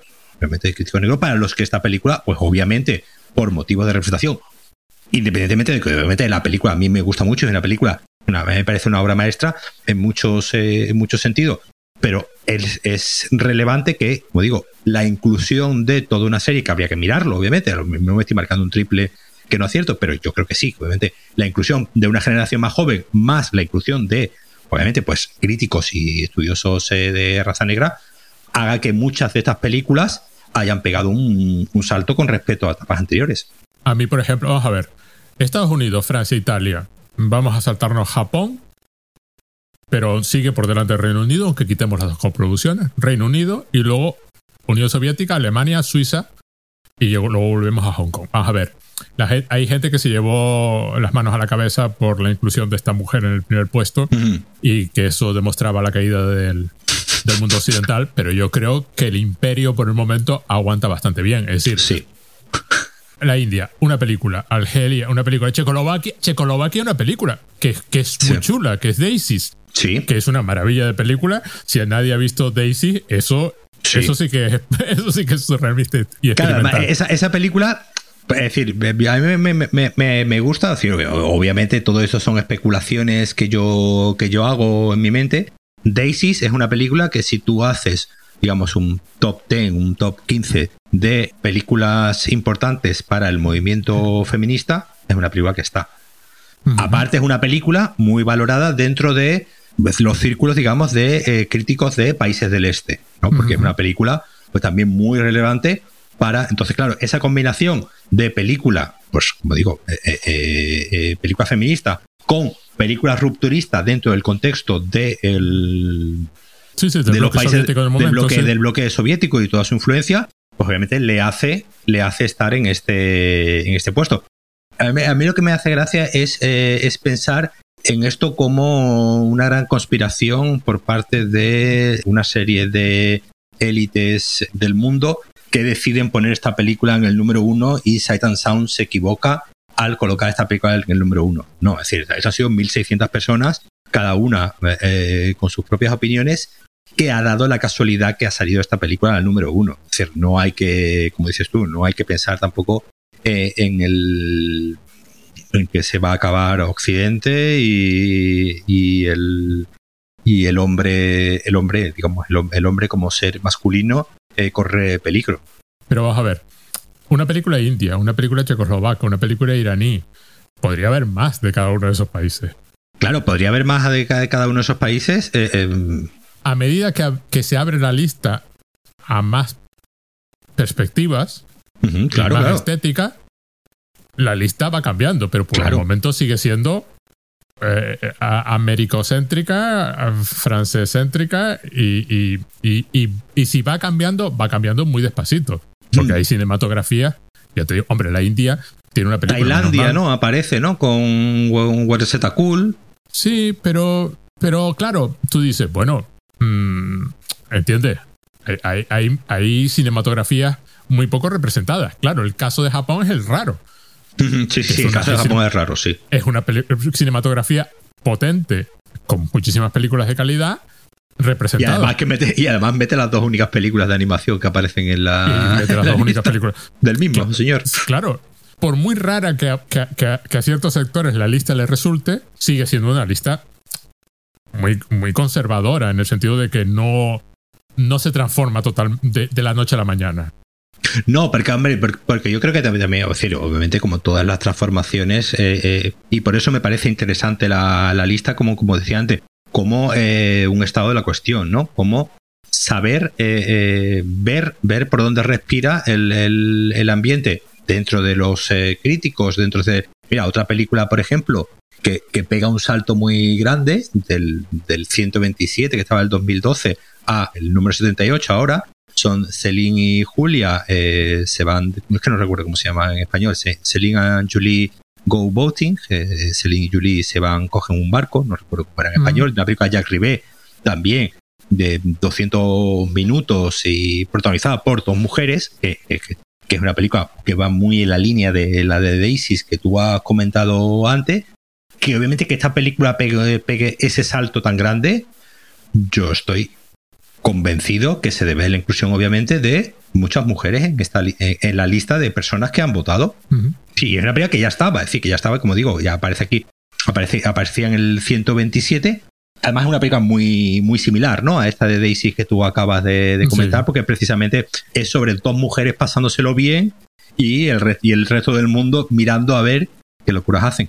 Como digo, que esta película pegue este, este salto, se debe, se, y no es un y eso no es un problema es decir es, simplemente es lo guay.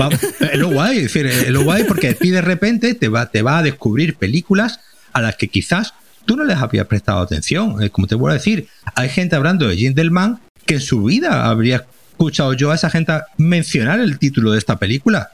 Pues oye eso que te llevas eso que eso que eso que ganas y no y no y no creo que quiera decir que haya una desconexión entre los críticos y el público sí hay una desconexión entre los críticos y el público. Es una desconexión evidente que es la que, es la que te da el conocimiento, ¿no? Es decir, obviamente se entiende que un crítico o que un estudioso, que un programador o lo que sea, tiene un, tiene un conocimiento más profundo del cine que el que tiene un espectador usual del cine. Y obviamente ese crítico de cine va a conocer películas que tú no, no conoces que alguien decida poner como una de sus 10 películas favoritas, Celine y Julie se van de viaje, pues eh, eh, es, algo de, es algo de agradecer porque precisamente están haciendo su labor que es descubrirnos cosas que quizás no, habían, no habrían estado en nuestro radar. te voy a hacer una pregunta. ¿Crees que es que se debe tú esta obsesión con Miyazaki? Bueno, Miyazaki gusta mucho en Estados Unidos. Eso eh, estoy mirando, estoy mirando. Spirit Away, el viaje de Chihiro, estaba en el puesto 202 en 2012 ha subido al 75. Pero eran solo 10 años cuando, cuando eso. Todavía no había. Sí, es verdad. Y, ya aparecía, y ya, y ya aparecía en el top 250, digamos, ya aparecía. Ya había una. Ya había una serie de gente que la había votado. Primero es animación. Y luego es animación japonesa. Entonces, primero la vieron los niños porque era de animación, se lleva a los niños al cine. La debió de ver algún, algún despistado y bueno, era Miyazaki, pues la ves. Y si te interesa Japón, pues la ves. De los directores. Claro, con el paso del tiempo descubres que es una película que tiene un fondo potente. Si tú te pones a reflexionar sobre lo que la película está contando, sobre, por ejemplo, algo tan sencillo como las décadas perdidas de Japón, el hecho de que haya un parque temático de los que se construyeron muchos en su momento abandonado, ya es un comentario. Hay, hay una cantidad enorme de comentarios sociales ahí metidos y, y el tipo de historia que es, cómo está contada, que, que, que no tiene la fórmula Disney para nada. Es una película que va ganando a medida que tú creces y la vas viendo como adulto. Tú la ves la primera vez, dices, vale, la vuelves a ver, la vuelves a ver. Yo una vez la vi tres días seguidos porque mi hija se empeñó en verla tres días seguidos y es una película que crece con, contigo. Sí, sí, sí, y eso que estoy diciendo de, del viaje de Chihiro se aplica más todavía a Totoro. Estoy mirando, Totoro está además están muy cerca las dos. Chihiro está en el 75 y Totoro está en el 72. Totoro estaba en el 154 en la anterior lista, es decir, no, no entraba ni en el 150 y ahora pues está, como digo, en el 72. Hay que recordar que Chihiro fue la, ganó en el Festival de Berlín y ganó el Oscar, es decir, fue una película que, en que en su momento fue una película muy popular, probablemente mucho más, mucho más popular que, Totoro, en el sentido de que de repente, digamos, círculos académicos, como puede, como puede ser un festival de Berlín, que le dio el oso de oro, o, los Oscars en su momento, cuando ya habían puesto la, la, categoría, de, animación. Y Miyazaki sí era ya un señor, pero digamos que, digamos una película que, yo creo que, Chihiro es la película que termina de, de romper la barrera que había con respecto a Miyazaki y, en general el cine de animación. El cine de animación japonés, todas estas cosas, el anime era conocido, pero no era esta fuerza cultural que puede ser, ¿no? Era una exportación cultural.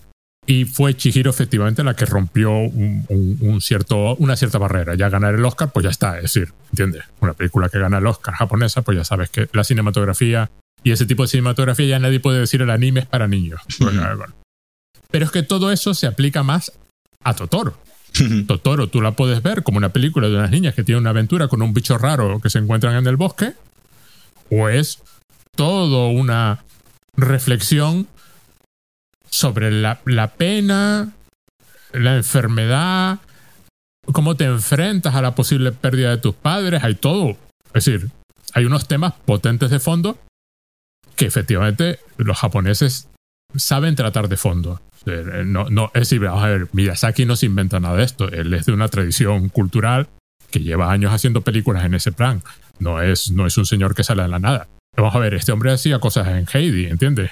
Que, si, que si tú, por decir, si veías Heidi cuando eras pequeño, ya puedes decir que veías cosas de Miyazaki. ¿Entiendes? Es un hombre con una cierta sensibilidad que además, en el caso de, sobre todo en el caso de Chihiro, logró conectar encima con el público de fuera, a pesar de ser una película que en muchos aspectos se refiere a cuestiones japonesas, el tipo de dioses y este tipo de cosas. Y su estructura es además diferente, no es una película de Disney para nada ni sigue la estructura americana. Es una cosa que yo siempre le explico a la gente. Vamos a Totalmente. Además que es una película que, que, incluso narrativamente tiene una, parte incluso experimental. en el sentido de que es una película que casi, casi no va de nada. Claro. Chihiro no hace nada. En lo lógico de una película americana es que el, héroe la caga en cierto momento. Chihiro se deja llevar por una cierta compasión y deja entrar al sin cara. Pero su compasión es recompensada. Chihiro nunca, nunca responde con, pues ahora el sin cara ha hecho el mal, pues entonces me lo voy a cargar, ¿no? Sí. Y no hay un momento donde Chihiro destruya toda la situación. Que esa es, esa es vamos a ver, ese es el esquema del 99% de las películas de, animación. A mí me encantan, por ejemplo, las que hizo campanilla, de Campanilla Disney en su momento. me, me, gustan mucho porque además son películas que reflexionan mucho sobre la ciencia y la tecnología y cómo se aplica a nuestro mundo. Pero la primera de Campanilla, en un momento dado, Campanilla da el traste con todo, absolutamente todos los planes de las hadas, enteros. Y luego la última parte de la película es ella rehaciendo su error. Eso no pasa en el viaje de Chihiro.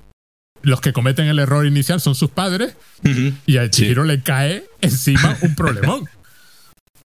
Va, de otra cosa, va de otro tipo de reacción al mundo. Va Siendo así, la magia de Miyazaki es que conecta o sea, él, logra que esta película tú la veas y digas, ah, qué bonita es. Pues aparte de que es visualmente espectacular, claro, no es. Sí, porque además es bastante curioso antes que tú mencionabas lo de Japón, es que, es que las películas japonesas son muy japonesas.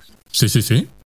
Sí, entiéndase lo que de otra forma. Sí, y, aparte, bueno, ya empezado por cuestiones históricas, ¿no? Todas las, películas de, de Kurosawa o de Mizoguchi que tú has mencionado antes, creo que la mayoría son películas de época. Sí, sí, sí, sí. Son muchas de época y las que no son de época son muy japonesas. Son películas de época que, no están, que se están inmersas en un contexto histórico concreto de Japón al que, lo más seguro que a la mayoría de nosotros, pues digamos, no sea totalmente desconocido o tengamos un poco que, leer o ver algo para entender exactamente eh, en qué situación eh, se encuentra. y, me parece muy, muy interesante esta idea de que eso, nosotros como público occidental tengamos ese, esa noción del cine japonés mucho más eh, presente que, pues, como tú decías antes, el Claro, la, gracia es que esté en el cuarto puesto de películas. aunque quitemos las dos que son coproducciones, sigue teniendo ocho películas en la lista, supera al Reino Unido. Que es simpático. Luego, por, por décadas, por si esto seguro que te hace gracia, las dos décadas más representadas son los 60 y los 50, con 20 películas cada una. Viene luego 1900, la década de los 70 con 14 películas, los 80 con 9 películas, los 90 con 8 películas, los 40 con 8 películas, los 20 con 7 películas, los 30 con 5 películas y luego el, dato curioso, 2000 con 5 películas, 2010 con 4 películas. Siglo XXI tiene nueve películas en la lista. Ah, pues mira. Eso me indica que hay una voluntad de no pensar, bueno, esta película vamos a dejar que pasen 40 años para valorarla. Sino, no, no, esta película está bien. Y, claro, yo, me pongo, en la posición de, la persona que recibe la invitación. A mí, por desgracia, Satan Sound todavía no me ha invitado. Intentaremos para el, para el, año 2032 conseguirlo. Claro, tú te pones en la posición de, que alguien te envía una. Claro, pues yo ahora mismo te pregunto, dime tus 10 películas favoritas. Después, ahora mismo de memoria, de cabeza, harás, harás un listado que después, si te pones a pensarlo, pues dirás, ah, no, pues en vez de esta pondría esta otra. Claro, cuando alguien, cuando te, cuando Satan Sound te invita a que participes en esta, en esta lista, ¿no? Y te pide 10 eh, y te pide 10 películas. Pero el, primer, problema es qué enfoque le doy a estas 10 películas que yo voy a, elegir, ¿no? Es decir, me pongo desde un punto de vista personal, subjetivo, y digo las 10 que a mí me gustan, las 10 que más me gustan a mí, que más veces he visto, que más he analizado, a las que más vueltas le he dado, podría ser una, manera, ¿no? De, enfocarla. Podrías hacerlo desde un punto de vista histórico, ¿no? Es decir, bueno, de que 10 películas que sean inapelables, ¿no? Que yo diga, estas 10 películas son 10 películas importantes que han definido la trayectoria del cine, aunque puede ser que no sean mis preferidas. Tú puedes hacer ese, ese ejercicio de decir, pues, pues tú puedes decir, pues habrá gente a la que 2001 le parezca un aburrimiento, un coñazo, no la aguante y, tal, pero obviamente negar la importancia pues es, absurdo, ¿no? Digo, puedes, puedes hacer una lista desde el gusto o puedes hacer una lista o puedes hacer una lista precisamente con la idea de un poco, entiéndase, destruir ¿no? la institución desde dentro. Es decir, voy a coger y voy a hacer una lista que coloque a películas que yo quiero reivindicar. Aunque probablemente no sean las 10 mejores, obviamente no vas a poner una película que no te guste, yo me pongo en el papel, ¿no? De una mujer, de una señora crítica eh, checoslovaca que diga, yo quiero reivindicar un cierto cine que ha estado durante muchos años eh, silenciado. Silenciado en el sentido de que es la primera vez que aparece una película dirigida por una mujer en el top ten. Así, no, es que sea, no es que sea la primera. No es que, no es que Gentleman esté la primera es que según miro, y no, creo que no me equivoco, pero creo que de los años es la primera vez que entra una película dirigida por una mujer en este top 10. Eh, pues obviamente tú, si eres una señora crítica estudiosa de la República Checa, pues vas a meter Daisies y vas a meter Gentleman y probablemente entregues una lista de 10 películas dirigidas por mujeres, pero porque tu intención me, y me, parece sana y razonable, es precisamente no poner a Ciudadano Kane otra vez. Claro, esa es la cuestión. Claro, entonces cuando, cuando, tú cuando tú recibes esta petición y decides entregar esta lista, yo creo que eh, eh, ese, digamos, ese ánimo combativo que puedes tener a la hora de decir, claro, mucha gente podrá decir, no, no, pero es que estas listas tienen que ser objetivas. Tienen que basarse en poner las 10 las que tú consideras 10 mejores. Cualquier otro. No, no, pero es decir, cuando ti Satan Sound te manda la lista, te dice, mándame las 10 que a ti te parezca.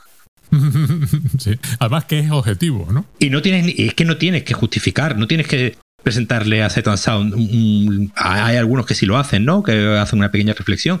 Pero sí, no tienes que explicarle por qué has elegido poner esas, esas películas. Entonces yo creo que obviamente si una serie de como digo, eh, eh, eh, de, mujeres, de señores de raza negra, de señores de procedentes de África, de procedentes de, de Sudamérica. ¿No aparece Sudamérica en esta lista? No. No hay ninguna película. En español solamente está El espíritu de la colmena, ¿no? Es la única película en idioma, en idioma español y directamente sudamericana. No, la sudamericana, la latinoamericana centroamericana, centro, centroamericana mexicana, es decir, de, México para abajo, no hay ninguna. No hay ninguna. por eso. ¿Y significa eso que no se ha hecho ninguna obra maestra en.? Pues no, obviamente no, no, para nada. Sí, sí. Está. Es que no, eh, hay que, hay que tomárselas con el sentido que tienen. Y si dentro de 10 años de repente se dan cuenta que hay este, digamos, déficit, ¿no? De pues probablemente la solución sea pues eh, eh, eh, buscarse 20, 25, 30 críticos de habla hispana latinoamericanos para que participen y desde su punto de vista intenten dar Porque a mí, que al final, que un crítico brasileño termine votando la Ciudadano Kane, Vértigo y tal, pues no me sirve de nada. Si yo, si yo meto a un crítico brasileño en esta aquí, quiero que me, que me abra, que me abra el mundo a, algo diferente. Quieres ver otra cosa, ¿no? Que te descubran cosas, claro.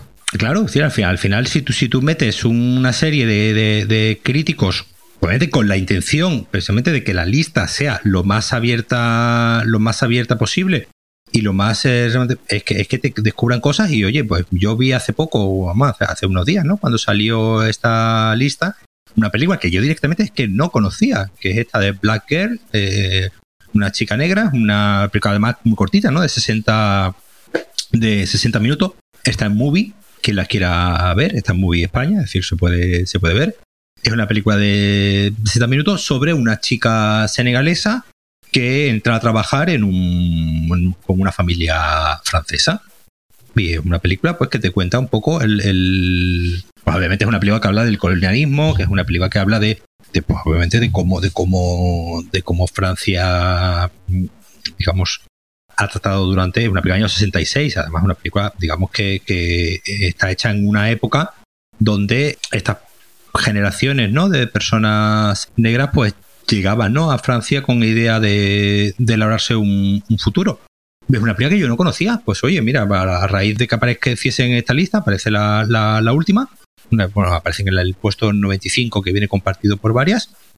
Aparece Obviamente es una película que tiene que ser muy relevante y muy significativa para mucho público africano, mucho público senegalés, mucho público que eh, eh, y mucho crítico y mucho estudioso que la conocía. Pues oye, pues gracias a que 10 o 12 críticos la han, la han puesto en su top 10, pues la hemos, eh, la hemos descubierto. Y íbamos, te ibas a, ibas a comentar la. Sí, quería comentar, pues, pues, como decía antes, eh, esto empieza desde el 52, en el bueno, Si quieres, si quieres, digo primero las, top 10 de la lista de directores, que a mí me parece muy simpático. Y te hago un par de comentarios que tengo aquí también. In, In the Mood for Love vuelve a estar, pero ahora está en el puesto 10.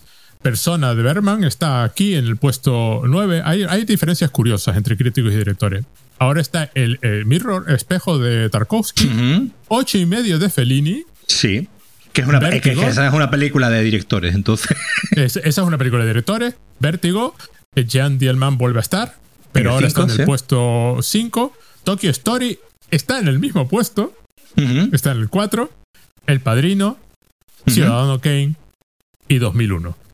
Curiosamente, la que más ha cambiado de posición es, creo que, creo que se llama aquí Centauros del Desierto, ¿no? Sí, Centauros del Desierto, de, John que en la lista de directores está en el puesto 85, en la lista de críticos está en el, en el puesto 15. Sí, además que es una película que, que, en, el, que en la lista del. Es una película que siempre ha aparecido ahí muy. Es decir, en el 2012 estaba en el 7. Pero vamos, que... hay como 69 películas coincidentes entre las dos listas. Quiero decir, no son dos listas radicalmente diferentes. Sí, pero yo creo que son, son, son muchas. ¿eh? Que haya, que haya un, un reemplazo tan grande de películas que salen y de películas que entran, a mí, a mí me parece estupendo, me parece muy bien. Independientemente de que haya películas que me puedan pueda decir, pues hombre, yo, sé, yo qué quieres que te digan, que Out eh, no es una de las 100 mejores películas de la historia. Pero vamos, obviamente eso es mi opinión, que no desmerece absolutamente nada a la, como, a la importancia que tiene esa película. Sí, pero, pero hubiese sido que hubiesen votado a Black Panther. Cantando bajo la lluvia, curiosamente, ocupa el puesto 54 en la lista de directores, pero el 10 en la lista de críticos. Eh, eh, eh, a mí me pareció simpático. La YT está mejor valorada por directores, ocupa el puesto 35 que por críticos. Bueno, mejor valorada, es decir la lista es toda igual, pero ah, me, resulta curioso porque, por ejemplo, aquí hay un caso, un caso muy simpático. Stalker está en el puesto 17 en la crítica, en el puesto 43. Digo, en el puesto 17 en directores, en el puesto 43 de la crítica. Que a mí me, resulta, me llama la atención simplemente. Son detalles que. Y ya vimos ocho y medio, ¿no? Pero para que veas que tampoco hay mucha mucha diferencia, es decir, en el en esto en los dos top 10 Está 2001, está Ciudadano Kane, está Tokyo Story, cambia, cambia, el orden, sí. Cambia, es decir, está In the Mood for Love, Eh, Beau Traval, eh, la de Claire Denis, eh, que estaba en el top 10, aquí está en el 14. Es decir, eh, eh, las dos películas, digamos, dirigidas por, por mujeres, ¿no? Gentleman y, y Beau Traval de, de Claire Denis, aparecen en el top 15, digamos, de, aparecen Sí, en, los dos, en los dos top. Es decir, son, son dos películas que por alguna razón, dos grupos, digamos, eh, obviamente no desconectados, pero desconectados como son todos los directores y todos los críticos de cine, estas dos películas las tienen presentes en sus mm, imaginarios. Lo que quiero decir es que primero es muy coincidente, hay 69 películas en común, y luego están las diferencias que te dan a entender que los directores están viendo una cosa diferente a la que están viendo los críticos, o valoran la película de una forma diferente y por otros patrones diferentes. Pero eso, que hay una hay cierta cuestión simpática en cómo ver cómo están interpretando las películas, por un lado críticos y por un lado directores. Que Hmm. imagino que directores que no es lo mismo preguntarle a un crítico de fontanería que preguntarle a un fontanero. Cada uno hará las cosas de otra forma. Bueno, nos querías hablar de años anteriores. Cuenta, cuenta. No, es como, como decía antes, yo creo que la- la- la- las listas estas, la lista, sobre todo esta, ¿no? Pues digamos, más que nada porque podemos ver, ¿no? Los eh, el recorrido, ¿no? Que, que van teniendo. Y bueno, se entiende que están siempre realizadas por la por la misma organización, entonces, digamos, no, nos, nos da, ¿no? Una imagen de, de qué es, qué es lo que se valora, ¿no? En cada momento. La primera lista que aparece es la del año 52, entonces, obviamente, ahí, digamos, la cantidad de cine que hay, pues obviamente pues, más pequeña, ¿no? Que la que tenemos, que la que tenemos ahora. Pero sí es verdad que se valora una, y valga la redundancia, una serie de valores, ¿no? Es decir, la primera lista del año 52, pues claro, es una lista que se hace después de la Segunda Guerra Mundial, donde el, el, el auge del neorrealismo italiano, pues hace que mayoritariamente sea Ladrón de Bicicletas la que se pone en primer lugar junto a eh, Luces de la Ciudad y, eh, La del. Quimera del Oro de eh, Chaplin. Obviamente, pues son tres películas que hablan muy bien de, eh, aunque digamos que Luces de la Ciudad y, y- La Quimera del Oro son películas del año 31 y, y 25, digamos, habla, habla muy, muy bien de la condición humana eh, y sobre todo de, esa, digamos, bueno, en el número 4 está la corazada Potenkin, es decir, más, eh, más social que eso no puede haber. Es decir, en el número, en el número 5 aparece Historia de Luisiana, de Flaherty, ¿no? que es un documental. A mí me, me- me llama la atención de, de la lista del 52, primero, que salgan esas dos de Chaplin y no Hmm. la que probablemente aparecería ahora, que es tiempos modernos, ¿no?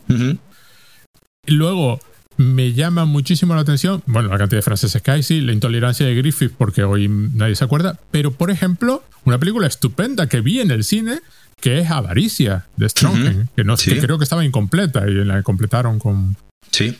que me, me- me llama la atención. Sí, digamos, además creo, es- es- esa por ejemplo sí sigue, sí sigue apareciendo, eh, digamos, es, como es una película muy instaurada, ¿no? Dentro del, del canon. Entonces, bueno, pues ese, ese año 52 nos hace ver un poco que las tendencias iban por una cosa más humanista, ¿no? Como digo, después de la, de la primera guerra, de la segunda guerra mundial, pues digamos de pensar más en el ser humano y no están pensando tanto en esta cosa del, cine y, y formalmente, ¿no? Que claro, que ya en el año 62, como buen año clave, ¿no? Del. Los años, yo creo que los años 60, tú mencionabas, ¿no? Antes que, que los años 60 es uno de los años más. Sí, sí, eh, sí, junto con los 50, sí. que más, que más aparece. Es bastante curioso porque los años 50 son un año, son una década en realidad muy mala, ¿no? Para el cine americano.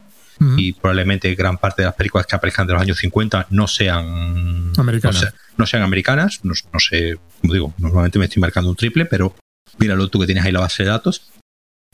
Y sí es verdad que, que en los años 60 es una época donde es una de estas décadas bisagras donde se empieza a producir toda una serie de, de cine que, pues digamos que es pues el inicio de la Nouvelle Vague, el inicio de la modernidad y vemos cómo, en primer lugar, aparece eh, Ciudadano Kane, película que en el año 52, digamos, no aparecía dentro del, del top y aquí de repente pues aparece en, en, en primer lugar. Y en segundo lugar aparece La aventura de Antonioni, que es una Sí. película de dos años antes. Y que es una película del año 60. Es una película que, que es una de las, nuevamente, es una de las, estas películas bisagra, ¿no? Del, del, de, la, de la entrada, ¿no? De la, del cine en la, lo que podemos llamar la, la modernidad y es bastante curioso que sea esta, esta película, La aventura de, de Antonioni, y no, pues, no, pues eso, como tú decías antes, ¿no? Alguna de Godard, El final de la escapada, alguna relativa a la Nouvelle Vague, es decir, aquí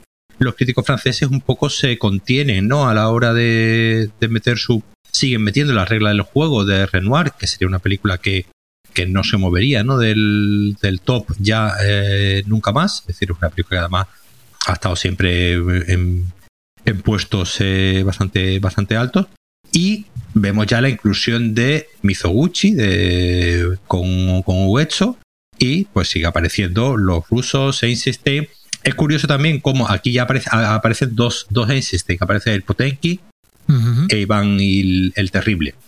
Y es curioso ver cómo tanto la influencia, digamos, no la influencia, pero sí el- la presencia, ¿no? Tanto de Einstein como de como de Griffith, ¿no? Eh, con, intolerancia, pues digamos, va perdiendo, va perdiendo enteros. Claro, como digo, el año, 60 el, el año 62 es, es un año donde todavía la revolución, digamos, que se ha producido, que se produce, ¿no? Durante el año 60, pues obviamente está por, está por venir, pero esta inclusión de la aventura en el número 2, una película, como digo, de dos años antes, ya nos hace ver que eh, los tiros empiezan a ir por otro lado. Y es algo que se reafirma, ¿no? En el año 72, cuando, pues ya en ese top 72, que nuevamente, en ese top 10, que nuevamente vuelve a encabezar eh, Ciudadano Kane, la regla del juego, Potenki, ya aparece en el número 4 el 8 y medio de Fellini, en el número 5 la persona de Bergman, en el número 5 también eh, la aventura de Antonioni. Ya se empieza a hablar, que no había aparecido antes, pero sí es otra de las películas que se queda también en el, digamos, en el, en el canon, ¿no? Que es La Pasión de Juana de Arco de, Dreyer, Dreyer. que siendo una película muda y del año 28 no había aparecido todavía. Bueno, sí, había aparecido en el año, en el 7, en- perdón, había aparecido en el 7, en el año anterior, en el 52, pero en la, en la lista del 62 había desaparecido. Estas cosas que, que ocurre. Y Bergman aparece dos veces, además, en este en el 72 con Fresa Salvaje. Es decir, empieza a haber ya un interés, aparece Mizuguchi, que es del Sí, sí. 53, es decir, ya es una lista, es Ese una lista Mizoguchi ya había aparecido en el 62. ya había aparecido, pero la, pero la gracia aquí es que tenemos, un- tenemos eh, tres, cuatro, cinco, cinco películas que son prácticamente de eh, 10 años antes. Sí, Es sí, decir, sí, sí. Porque Fellini, porque 8 y medio es del 63, La aventura es del 60, Personas del 66, la de Mizoguchi es del 53, eh, Fresa Salvaje es del 57. Queda bien reflejado en el año 62 todo el movimiento que ha habido, pero es bastante curioso que, como te decía antes, Godard sigue sin aparecer y toda la Nouvelle Vague en realidad siempre queda, eh, bien- habiendo muchos, muchos cineastas, muchos críticos franceses, la Nouvelle Vague, digamos, no llega nunca a entrar en este y hay una, una apreciación curiosa por la segunda película de, de Orson Welles. Sí, el- curioso, esto iba a comenzar eh, eh, el, el cuarto mandamiento en español, de Magnificent Ambersons en, en inglés, que es una película que eh, una película magnífica, es una película, pero es de estas películas que de Orson Welles en realidad solamente tienen una película, que es Ciudadano Kane. El resto son películas que Orson Welles intent- intentó hacer Sí, y exacto. que, y que la mayoría no consiguió terminar como a él le hubiese gustado En terminarla. este Y, caso, mu- con muchísima, muchísima interferencia del estudio. la Sí, sí, sí, sí. Esta es una película que llegó un momento en el que eh, Orson Welles dijo, mira, me voy, paso, montarla, estrenarla cuando os apetezca y, a mí dejadme, dejadme en paz. Y, como, y bastante curioso que, que es una película estupenda, pero que digo, es bastante curioso que esta película aparezca de aquí en, en, el, en este top 10, porque como digo, este año ya directamente, ni en este año ya directamente, ni, a- ni aparece, ¿no? En el 82 aparece Kurosawa, Ujú, ujú. que no había aparecido nunca. Se coloca en el número 3 con Los Siete Samuráis. Probablemente, o junto, creo que junto a 2001 son las dos películas más influyentes a toda una generación de, de directores. Siete Samurai y en particular la otra, otra la, la de la fortaleza. Sí, sí. Que la- esa tiene una influencia curiosa que la mayor parte de la gente no conoce.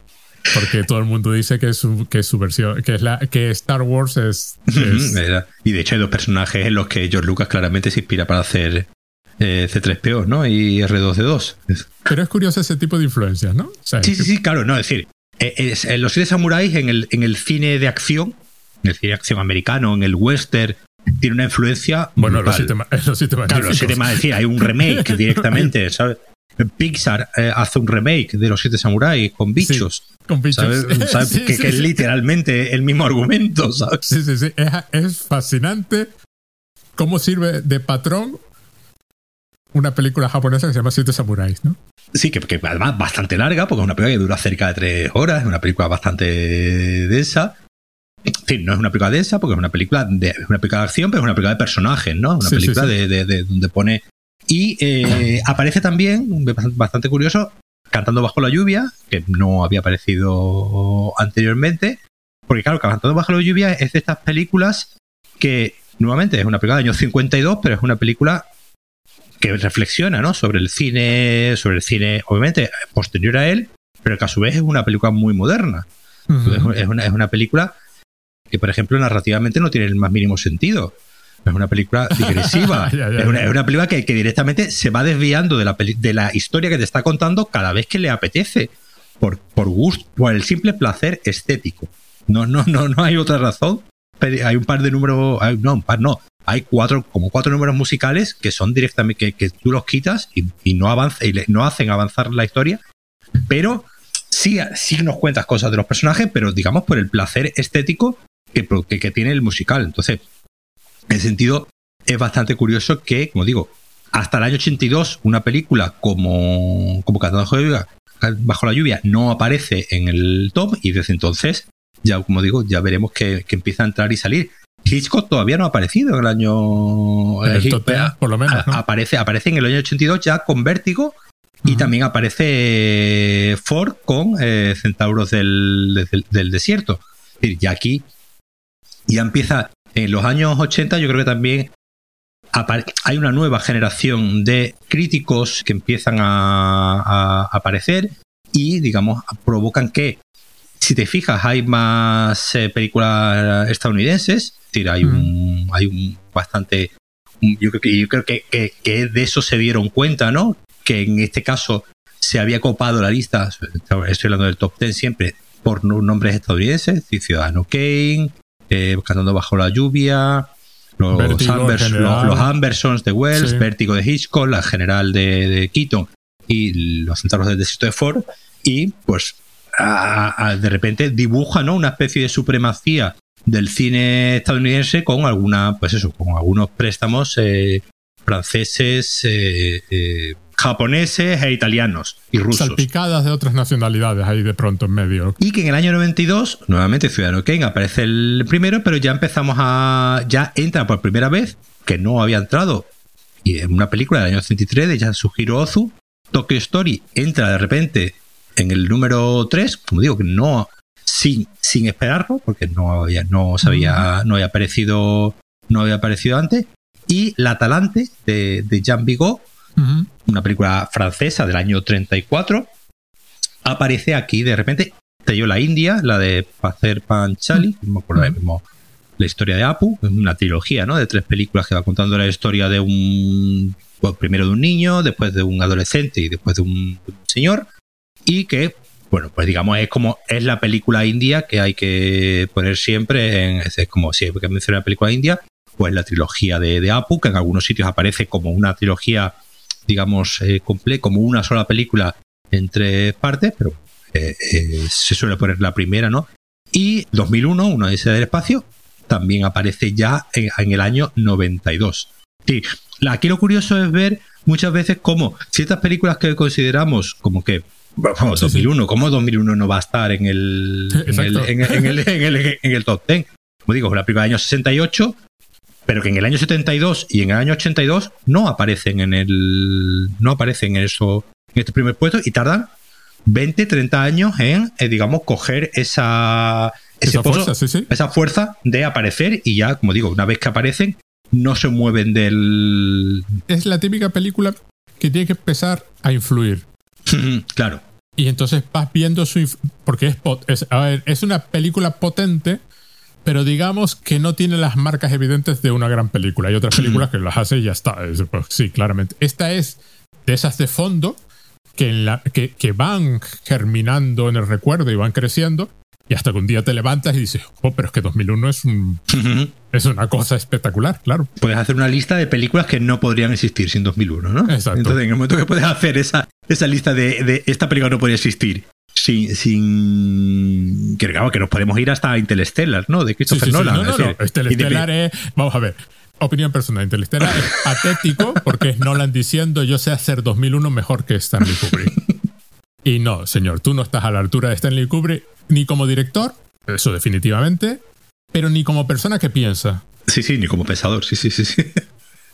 Sí, pero bueno, como digo, independientemente de que nos guste más o de que nos guste más o menos, pues obviamente no podría decir no. No podría. Eh, o, si existiese, existiría de otra manera, pero no. Toda, toda película del espacio que no sea un Star Wars, o sea, High Life mismo, inevitablemente está en diálogo con 2001, de una forma u otra. no, no, no hay tu tía, ¿no? Y la, gracia es que aquí ya eh, eh, vemos también, ya hemos, visto antes que Einstein ¿no? aparece bastante reflejado con, la de con la de Potenkin, que ya en el año 2002 será la última vez que, aparezca, ¿no? Ya en el año 2000, ya en el año 2002, pues Ciudadano Kane de nuevo, Vértigo la regla del juego, y aparece en el número 4 El Padrino, en, la trilogía, que aquí la que ellos la consideran. Bueno, primera y segunda parte. Primera y segunda parte. No sé exactamente cómo, cómo hicieron esos cálculos de, de, de que es una única película. Pero la consideran como una única película que más tarde, que ya en la, en la de 2012 y 2022, pues digamos, baja unos puestos. Pero obviamente la apreciación del, del, del padrino como obra importante, nuevamente, es incuestionable. Es decir, no, mm. no, independientemente de lo, de lo justo. Y a mí lo más sorprendente que me parece del 2002 es una película que a mí me encanta y nuevamente me parece una película que, que, que, no, no, no, sé por qué no, no, no tarda tanto en aparecer, que es Sunrise, eh, de Friesland, de Murnau, eh, una canción de dos humanos, ¿no? Eh, Amanecer en español, que es una película del año 27 pero que no aparece en este top 10 hasta el año 2002. Ya en el 2012 eh, seguiría y en la del 2022 eh, se ha caído al 11, ¿vale? No aparece mm. en el 10, pero bueno, digamos que está en el 11, ha quedado ahí en el margen. Nuevamente, es curioso ver cómo una película que obviamente y en el año 52 ya existía y ya se sabía de su existencia, ya había ganado, sí, esta película ganó un Oscar y todo en su momento, cómo de repente, ¿qué pasa para que esta película sea en el año 2002 cuando entra en el top 10? E, es probablemente la película que más... Eh, Sorpresa causa, más, me sorprende ver que, pues, digamos, no haya aparecido en, años anteriores y, es una película brillantísima, una película, nuevamente una película que, puede estar entre los... no es una película experimental, es una película totalmente narrativa, pero como ocurrió con cualquier parte del cine del siglo XX, los años 20, es experimental. Es experimental porque está, porque está intentando hacer, está intentando, inventando cosas que no se habían hecho antes. Sí, es experimental porque no le queda más remedio. Claro, nadie, porque no sabía hacer películas. Claro, entonces, es una, es, una de estas películas que obviamente, vista hoy, pues muchos de sus eh, logros, pues obviamente ya están superados, perfeccionados y, tal. Por ejemplo, una de las películas que, que, inventa, prácticamente que inventa estéticamente a la mujer fatal, para empezar. y, después ya tiene una cantidad de, logros de montaje, de, puesta en escena brutales. Como digo, una película que ya seguirá apareciendo en el resto de tops y me parece curioso que tarde tantos años en... Y en el año 2012, pues digamos, se produce este cambio de... poco cambio de paradigma en el sentido de que es Vértigo, ¿no? La película de Alfred Hitchcock que entra en el. se coloca en el, en el número uno. Verti, mirando que Vértigo entra en el. Eh, Vértigo entra bastante pronto. Bueno, entra en el año 82 en el, en el top 10. El año 72 eh, no está, no. Entra en el 82 y en el 2012. Pues yo nuevamente te voy a decir, yo creo que es una nueva una nueva generación que empieza a, estudiar a Hitchcock de, de, otra manera, que obviamente eh, Hitchcock es otro de esos cineastas que influye a toda una generación de directores de forma incuestionable. Que si ya te hablamos pero de es influyente, pero su valoración se hace esperar. Sí, Entonces, claro, durante mucho tiempo era lo que se hubiese considerado un artesano, ¿no? Lo que ese término que se usaba, ¿no? El de artes- artesano. Hasta que, bueno, se convencieron de que era un tío que sabía lo que estaba haciendo y, y Claro, pero la sí, cabeza. es la, la- digamos la, la, la reivindicación de Hitchcock como, como autor y como señor realmente serio, pues obviamente viene, viene un poco a raíz de los franceses y de y del libro, ¿no? Este de Truffaut, de las Sí, conversaciones de Truffaut con, con Hitchcock. Por cierto, hablando, hablando de todo un poco, es nuestra recomendación del libro, que el libro es estupendo, ¿eh? Sí, ese libro es, magnífico y, hay un documental también un muy mogollón interesante. Leyendo lo que... Eh, además, es, es un libro que yo me recuerdo que en su momento me lo leí viendo las películas, ¿no? Eh, Ajá, ajá, veía una claro. película y después me, me veía, me leía la- el apartado, ¿no? Donde básicamente el, el libro es una, es una, unas entrevistas que le hizo François, François Truffaut a Alfred Hitchcock, donde pues van repasando película a película. Truffaut, como cineasta que es, aparte de, de crítico de cine que también era, pues obviamente pues le va preguntando pues, pues cuestiones de puesta en escena, cuestiones de, mm, de narrativas y pues digamos ahí pues Hitchcock va contando sus secretos y obviamente pues una película es un, es un, es un libro donde es un director hablando, diciéndote también qué es lo que le salió mal o qué, intentó Claro, hacer exacto, aquí es y, no, y, no, y no consiguió y no le salió bien porque bueno pues el cine pues obviamente no todo es no todo es intenciones y pues obviamente si es como digo esta película aparece por primera vez en el, en el top en el año en el año 82 y a ver eh, de- Vértigo digamos es la película intelectual de Hitchcock no Sí. Es la- película donde dentro de que hay un obviamente un armazón de intriga es una película que yo puedo entender que a mucha gente pues digamos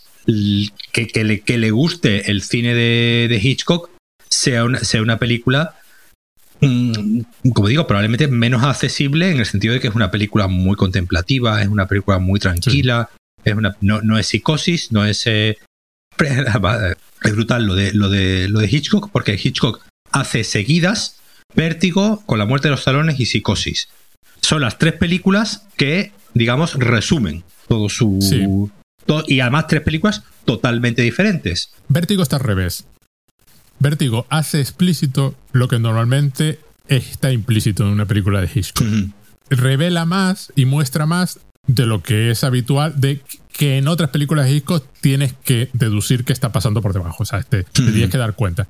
En ese aspecto es, diferente, efectivamente. Claro, no es. pues está al lado de con la muerte de los talones que es simplemente un corre con todo lo respeto un corre que te pillo es un corre que te pillo no no es decir es un señor al que lo están persiguiendo y a ver Y- de qué manera más y absurda y a ver de qué manera más absurda podemos hacer la persecución. Pero ahí está la gracia de la película, obviamente. Mm. Nuevamente, una película muy influyente. Sin con la muerte de salones no existe las películas de James Bond, no existe el, el Misión Imposible de Tom Cruise, no, no- es decir, no existe nada de esto.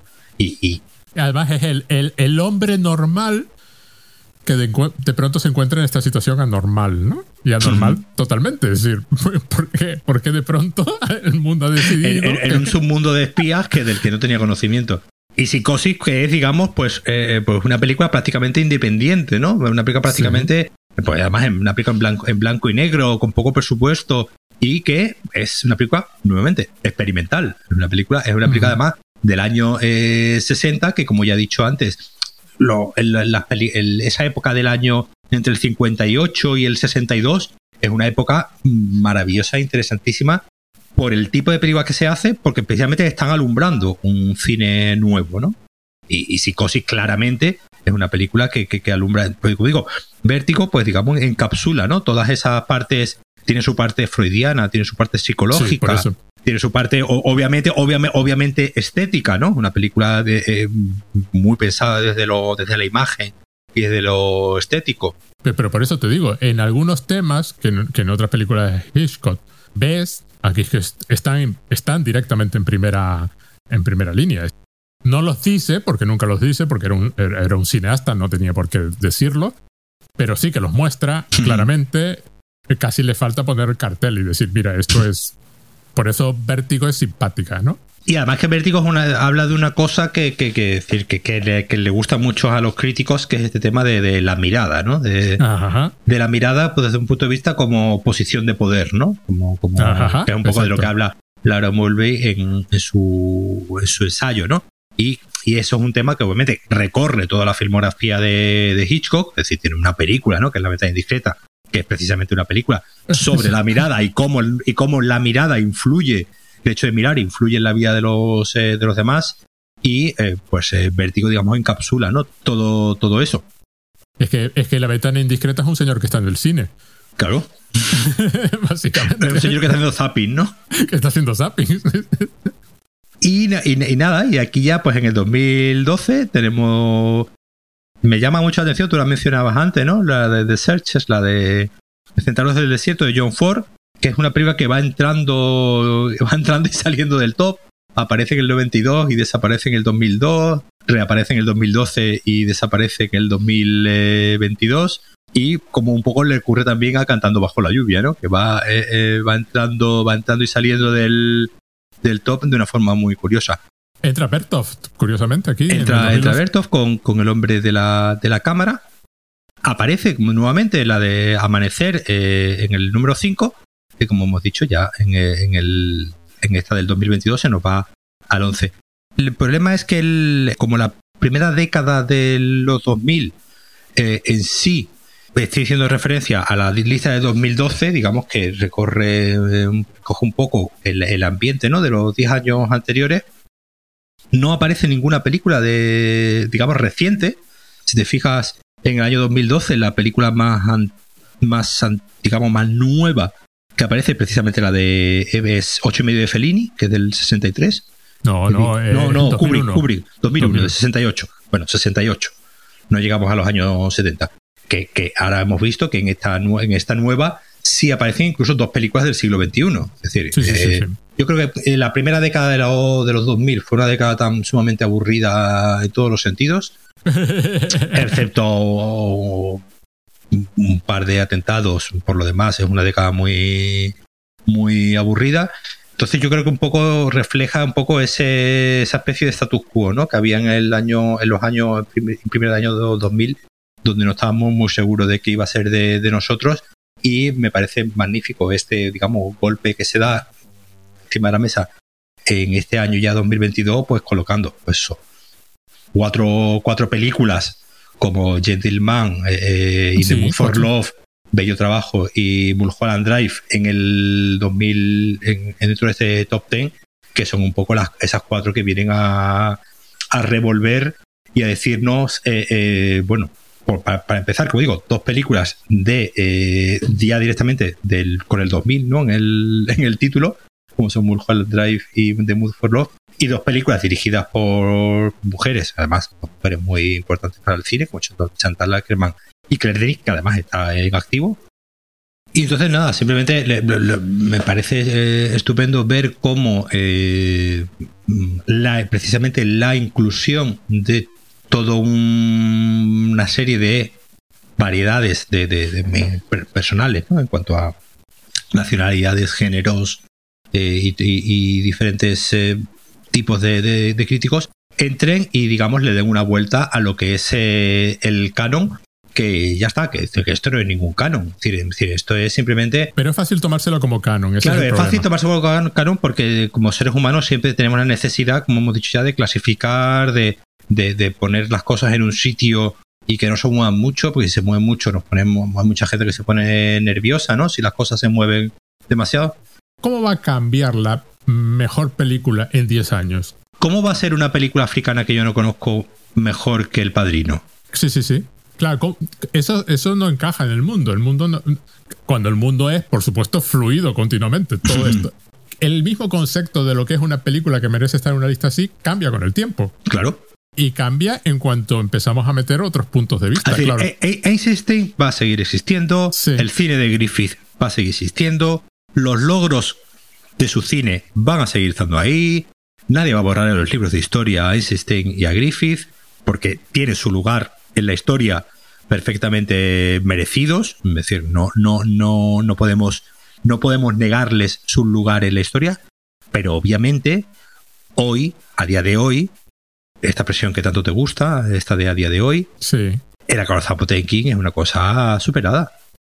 Intolerancia, Hombre, una tolerancia cosa- es que es difícil de ver, ¿eh? También. Pero bueno, pero es una cosa ya superada. claro. Entonces, sí, sí. eh, entonces, nadie le está negando el valor a esas películas. Nadie le está negando el valor a Howard Hawks. A mí que Howard Hawks no aparezca en el top 100 me, me sorprende. A mí me sorprende un poco, sí. me sorprende que nadie haya votado La fiera de mi niña. por- A mí me decir. sorprenden un par de ellas que, que a mí, por ejemplo, me sorprende el Napoleón de Abel Gans, por ejemplo. Hmm. Que estaba o no sé está. si, ah, no, que no está. Quiero decir, No está. que- ah, quiero decir, vamos a ver, esa es otra. Hay un mogollón de películas súper interesantes y súper importantes que no necesariamente tienen por qué caber en la lista, porque, por- Ujú, porque claro. son 100. Es decir, si hacemos un sexto que solo permitimos 100, no quiere decir que la 101 sea muchísimo, muchísimo peor que la 100. Simplemente hay un, hay un pool y de ese pool, históricamente, por circunstancias sociales y del momento y lo que el valor a cada época, pues se sacan.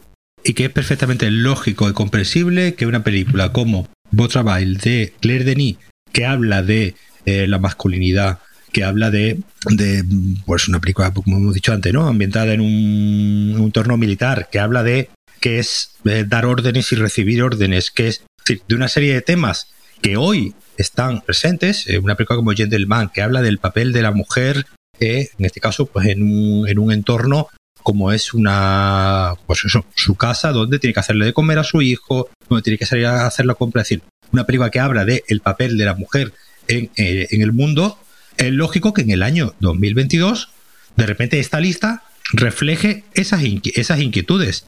Ahora, si tú eres un señor mm, con pajarita que, mm, que ignora todos estos eh, temas, pues, pues es lógico que- que a ti te parezca e- e- esto como una extravagancia. Lo que, no se le puede echar la culpa es a, en primer lugar, que haya una desconexión entre, entre público y crítica. Obviamente que hay una desconexión entre público y crítica, porque se, se supone, se supone que los críticos conocen cosas que el público no conoce y precisamente la labor del crítico es darle a conocer al público cosas que van más allá de la simple taquilla. Ajá, claro, si no. Es decir, las películas que taquilleras ya sabemos cuáles son. No necesitan aparecer. No necesi- no ne- ya han tenido su refrendo popular. No, no necesitan aparecer en este top. Si, si hablásemos del top de las 10 películas más taquilleras de la historia, pues estaríamos hablando de otro tema. Pero no estaríamos hablando de, de este. Y después que esa, esa idea de eh, creer que hay como una especie de mano negra moviendo los hilos eh, en forma de religión woke que coloca a esta película en el número uno y coloca a otra película eh, eh, de otra mujer que tampoco es muy conocida en el número 7. ¿Y cómo va a ser esta película mejor que El Padrino o que eh, cualquier otra? ¿Cómo va a haber dos mujeres en el, en- en el top 10? Si nunca había habido ninguna. Es decir, Sí, mm, eh, ese directamente- No, no, es que además tú los oyes hablar y parece que ahora hay que quemar todas las copias de Ciudadano Kane. o de Vértigo, porque como ya no está, está en el segundo y tercer puesto, ya, ya no. Lo que dice. A mí lo que me sorprende es la persistencia de Tokyo Story, por ejemplo. Sí. Que entró y, y- y como que no se movió. Sí. Sube y baja un pelín. Pero ahí está. Que, que me, me llama la atención precisamente porque lo que tú dijiste antes, que es decir, hay películas extranjeras aquí, pero es la, es la que tiene una subjetividad más diferente a todas las demás. Es Sí, decir, sí, está sí, claramente sí, hecho por un señor clara y explícitamente de otra cultura. Sí, porque Ozu no está intentando hacerte una película para que tú occidental la veas. Está haciendo una película japonesa. Total y absolutamente. A mí esa me llama la atención. Hombre, Wong Kar Wai, pues ya es otro tema, ¿no? Ya, ya.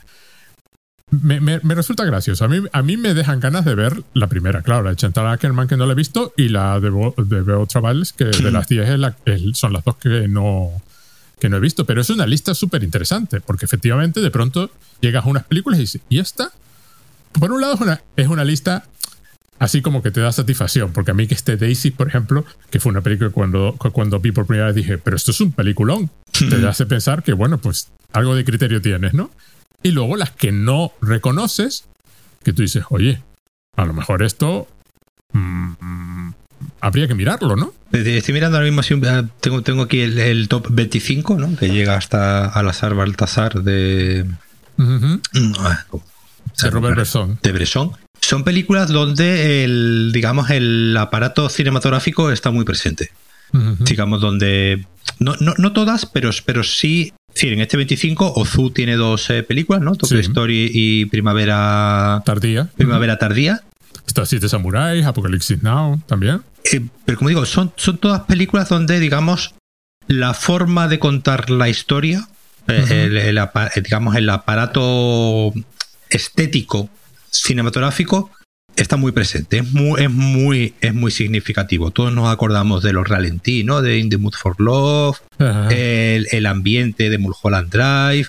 Tú hablabas, ¿no? Antes de, de Maya Deren, Messages of the Afternoon, que, que prácticamente, como digo, una película experimental, Persona, Apocalipsis Now. Sí, son películas donde lo formal donde la forma en la que está hecha la película es muy importante. Playtime, ¿no? De, de, que es todo, que es directamente es todo forma. Incluso una película, ¿no? Como, como la de Spike Lee, la de eh, Haz lo que debas, es una película que podemos hablar de lo, se puede hablar de lo narrativo de esa película, pero es una película que despliega una inventiva formal audiovisual alucinante también.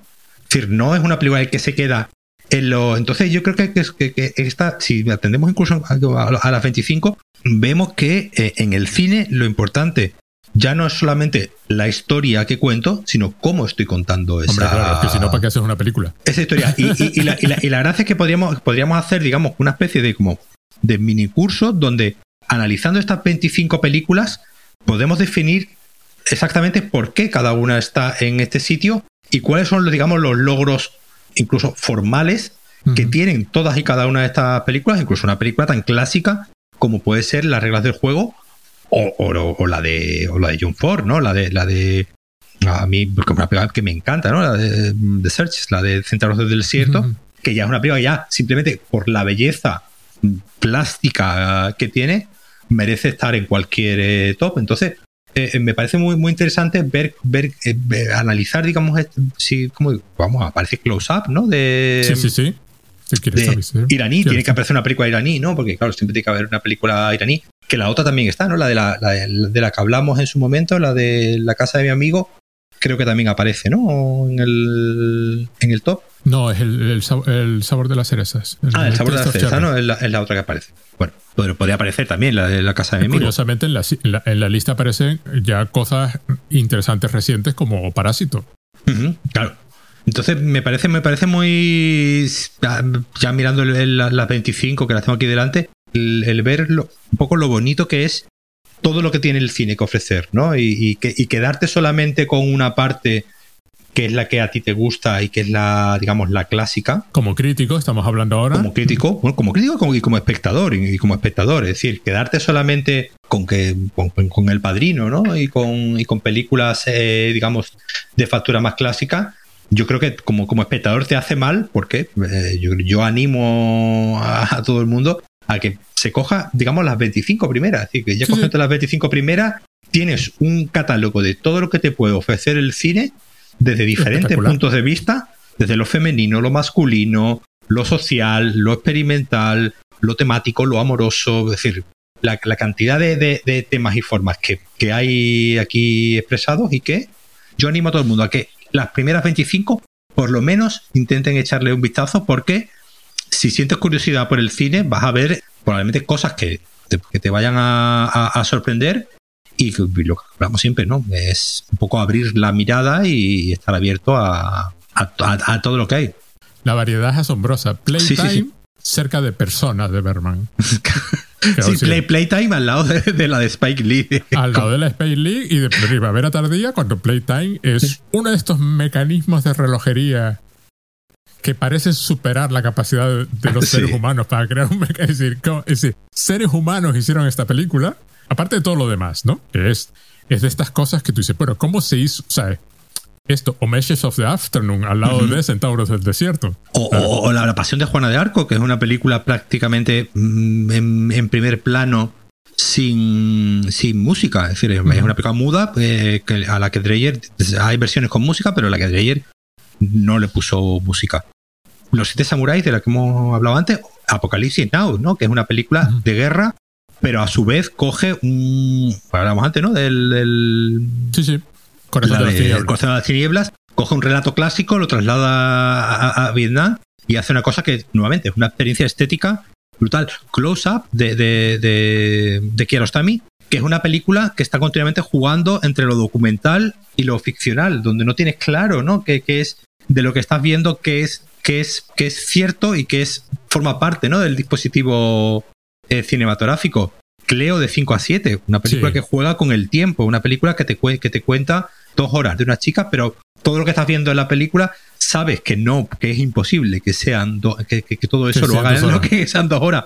Pero precisamente una película que, juega con, con eso. Así, El Padrino, pues obviamente una película que, como hemos dicho antes, una película bisagra, ¿no? Una película que, que marca un antes y después, una forma de, hacer cine. Es decir, hay una cantidad de cine en estas 25 primeras películas que a cualquiera que tenga un poquito de curiosidad y quiera verse, quiera introducirse. Y a partir de ahí, para lo que digo, para esto sirven estas listas. Simplemente para, para, ir, para ir tirando e ir viendo e ir descubriendo cosas que a lo mejor, pues, o, y sentir la curiosidad de ver cosas que antes no habrías visto. Voy a hacer como hice en el episodio anterior, voy a, ponerlas en las notas del episodio, la lista con los enlaces a Internet Movie Database y que cada uno se las vea. A partir de la, de la 10, efectivamente ya me empiezan a faltar varias, pero es como, es como cualquier cosa, es ponerse a ello, ¿no? Sería divertido una lista similar en, en, en España. Se ha, hecho, se ha hecho, se ha hecho. Eh, bueno, se ha hecho. A ver. El otro día no hablábamos, yo, te hablaba de los del programa ¿no? que escucho de José Luis y compañía, donde protestaban mucho ¿no? sobre esta lista. Y durante este año decidieron ellos eh, hacer también una lista donde le habían pedido pues a mucha yo no, no sé, no sé el listado de personas que habrán participado en, el, en la lista que ellos han hecho. Han hecho una, una lista, pues, pues no sé exactamente qué, intelectuales, críticos o lo que sea, habrán colaborado y donde iban a publicar ahora un libro con las 100 mejores películas del listado que habían hecho ellos. Eh, ayer o antes de ayer creo que Variety sacó también otra, otra lista hecha por los 5 o 6 suyos, pero yo tengo curiosidad por ver la lista que han sacado esta gente porque obviamente pues tengo curiosidad por ver hasta que dónde llegan sus limitaciones, ¿no? Pues yo creo que obviamente va a ser una lista con unas limitaciones muy, muy claras hacia cierto tipo de cine que pues a un sector de la crítica y de la intelectualidad de nuestro país pues le tiene verdadera versión o directamente desconocimiento, ¿no? El otro día cuando estuvieron hablando en ese programa de esta lista, ninguno había visto completa la primera. El único que había visto en algún algo era Eduardo Torres Dulce, que dice que la vio en su momento en una filmoteca francesa y a las dos horas se salió porque, porque no le apelaba a él. Claro. Dijo, dijo literalmente esto, que, me, que, me, pareció brillante que lo dijese, además. Sí, sí, es, que, es, que, esta película a mí no me estaba apelando, esta película a mí no me estaba diciendo nada. Y yo, y claro, yo cuando escuché a ese hombre decir eso dije, claro, exacto. Tú mismo, tú mismo te estás no hace falta que el resto digamos nada. Hay una teoría que, dice, o una forma de, entender estas cosas, que dice que una obra de arte solo se puede disfrutar si te identificas con ella. Que a mí siempre me parece raro. aburrimiento, ¿no? Qué aburrimiento, porque yo no me. Primero, lo gracioso es no identificarse. Claro, lo gracioso es. A ver, entiende. Eh, ver otra vida. Ver, otra vida, ver, otra, ver, otra cosa. Ver otra cosa y de otra forma diferente a como tú estás acostumbrado a verlo. Es decir, ver a una persona haciendo cosas que tú probablemente no harías en tu vida. Ni, harías ni entiendes siquiera por qué se están haciendo así. O sea, la gracia es. Claro, es, que es, que lo que hace Gentleman precisamente es alargando a una señora amasando un filete ruso, una, carne, una carne picada durante prácticamente 10 minutos, y lo va preparando y lo va echando en harina y lo va. lo convierte en una cosa marciana. Claro. Ese, esa cosa tan probablemente cotidiana, que Eduardo Torres Dulce, pues es un señor que obviamente llevará toda su vida comiendo de lo que le hace la cocinera en su casa, cuando era niño, porque venía de familia, y, cuando es mayor, pues obviamente también, y que ese hombre no habrá en la cocina en su vida, pues obviamente Gentleman para él es una película marciana, porque no entiende nada, no entiende por qué, qué, interés hay en que una señora mm, amase un trozo de carne picada durante 10 minutos. Porque él no lo haría, además. ¿Para qué? Entonces. Claro, y, es, ¿por qué haces una película de eso? Eso, es lo que este, eso es lo que este hombre. Pues este hombre duda. Eso es lo que este hombre no entiende. Eso este hombre no entiende que para qué se hace una película sobre eso. Y él mismo se define y él mismo se identifica. Cuando, cuando dice, no, yo es que me salí porque lo que yo estaba viendo no era para mí. Este mismo hombre que después verá Centauros del Desierto con John Wayne montado a caballo y dirá, Buah, soy yo literal, ¿no? Y dirá, soy yo literal, que me, siento, todos los días. Me siento identificado mucho con este señor que odia a los indios. Pues, no sé. Por cierto, yo en el 2005 hice una lista de películas que me gustaban, pero parte de la lista, la gracia fue que me dijeron que, claro, yo hice el chiste de que el cine español y y bueno, no pueden ir juntos y estas cosas. Y me dijeron, pues haz la de 10 películas españolas. Y puse 10 películas españolas, voy a terminar con esa simplemente porque por la autoindulgencia del caso. El Verdugo, La Caza, Calabuch, Maravilla, Mi Pequeña Señorita, que es una película que a mí me parece espectacular y que, y que está por ahí medio olvidada. El Desencanto, Canciones para después de una guerra, El Pisito, Remando al Viento y Tasio. Hay unas cuantas raras, ¿no? Y experimentales hay. No, quiero decir, es la gracia, claro, la gracia de la claro, que yo suelto esta ahora y tú podrías soltarme tus 10 de española, pero si te los hubieses preparado, pero como no te Sí, no, no, como, no, me, como no, he pues preparado, no, no.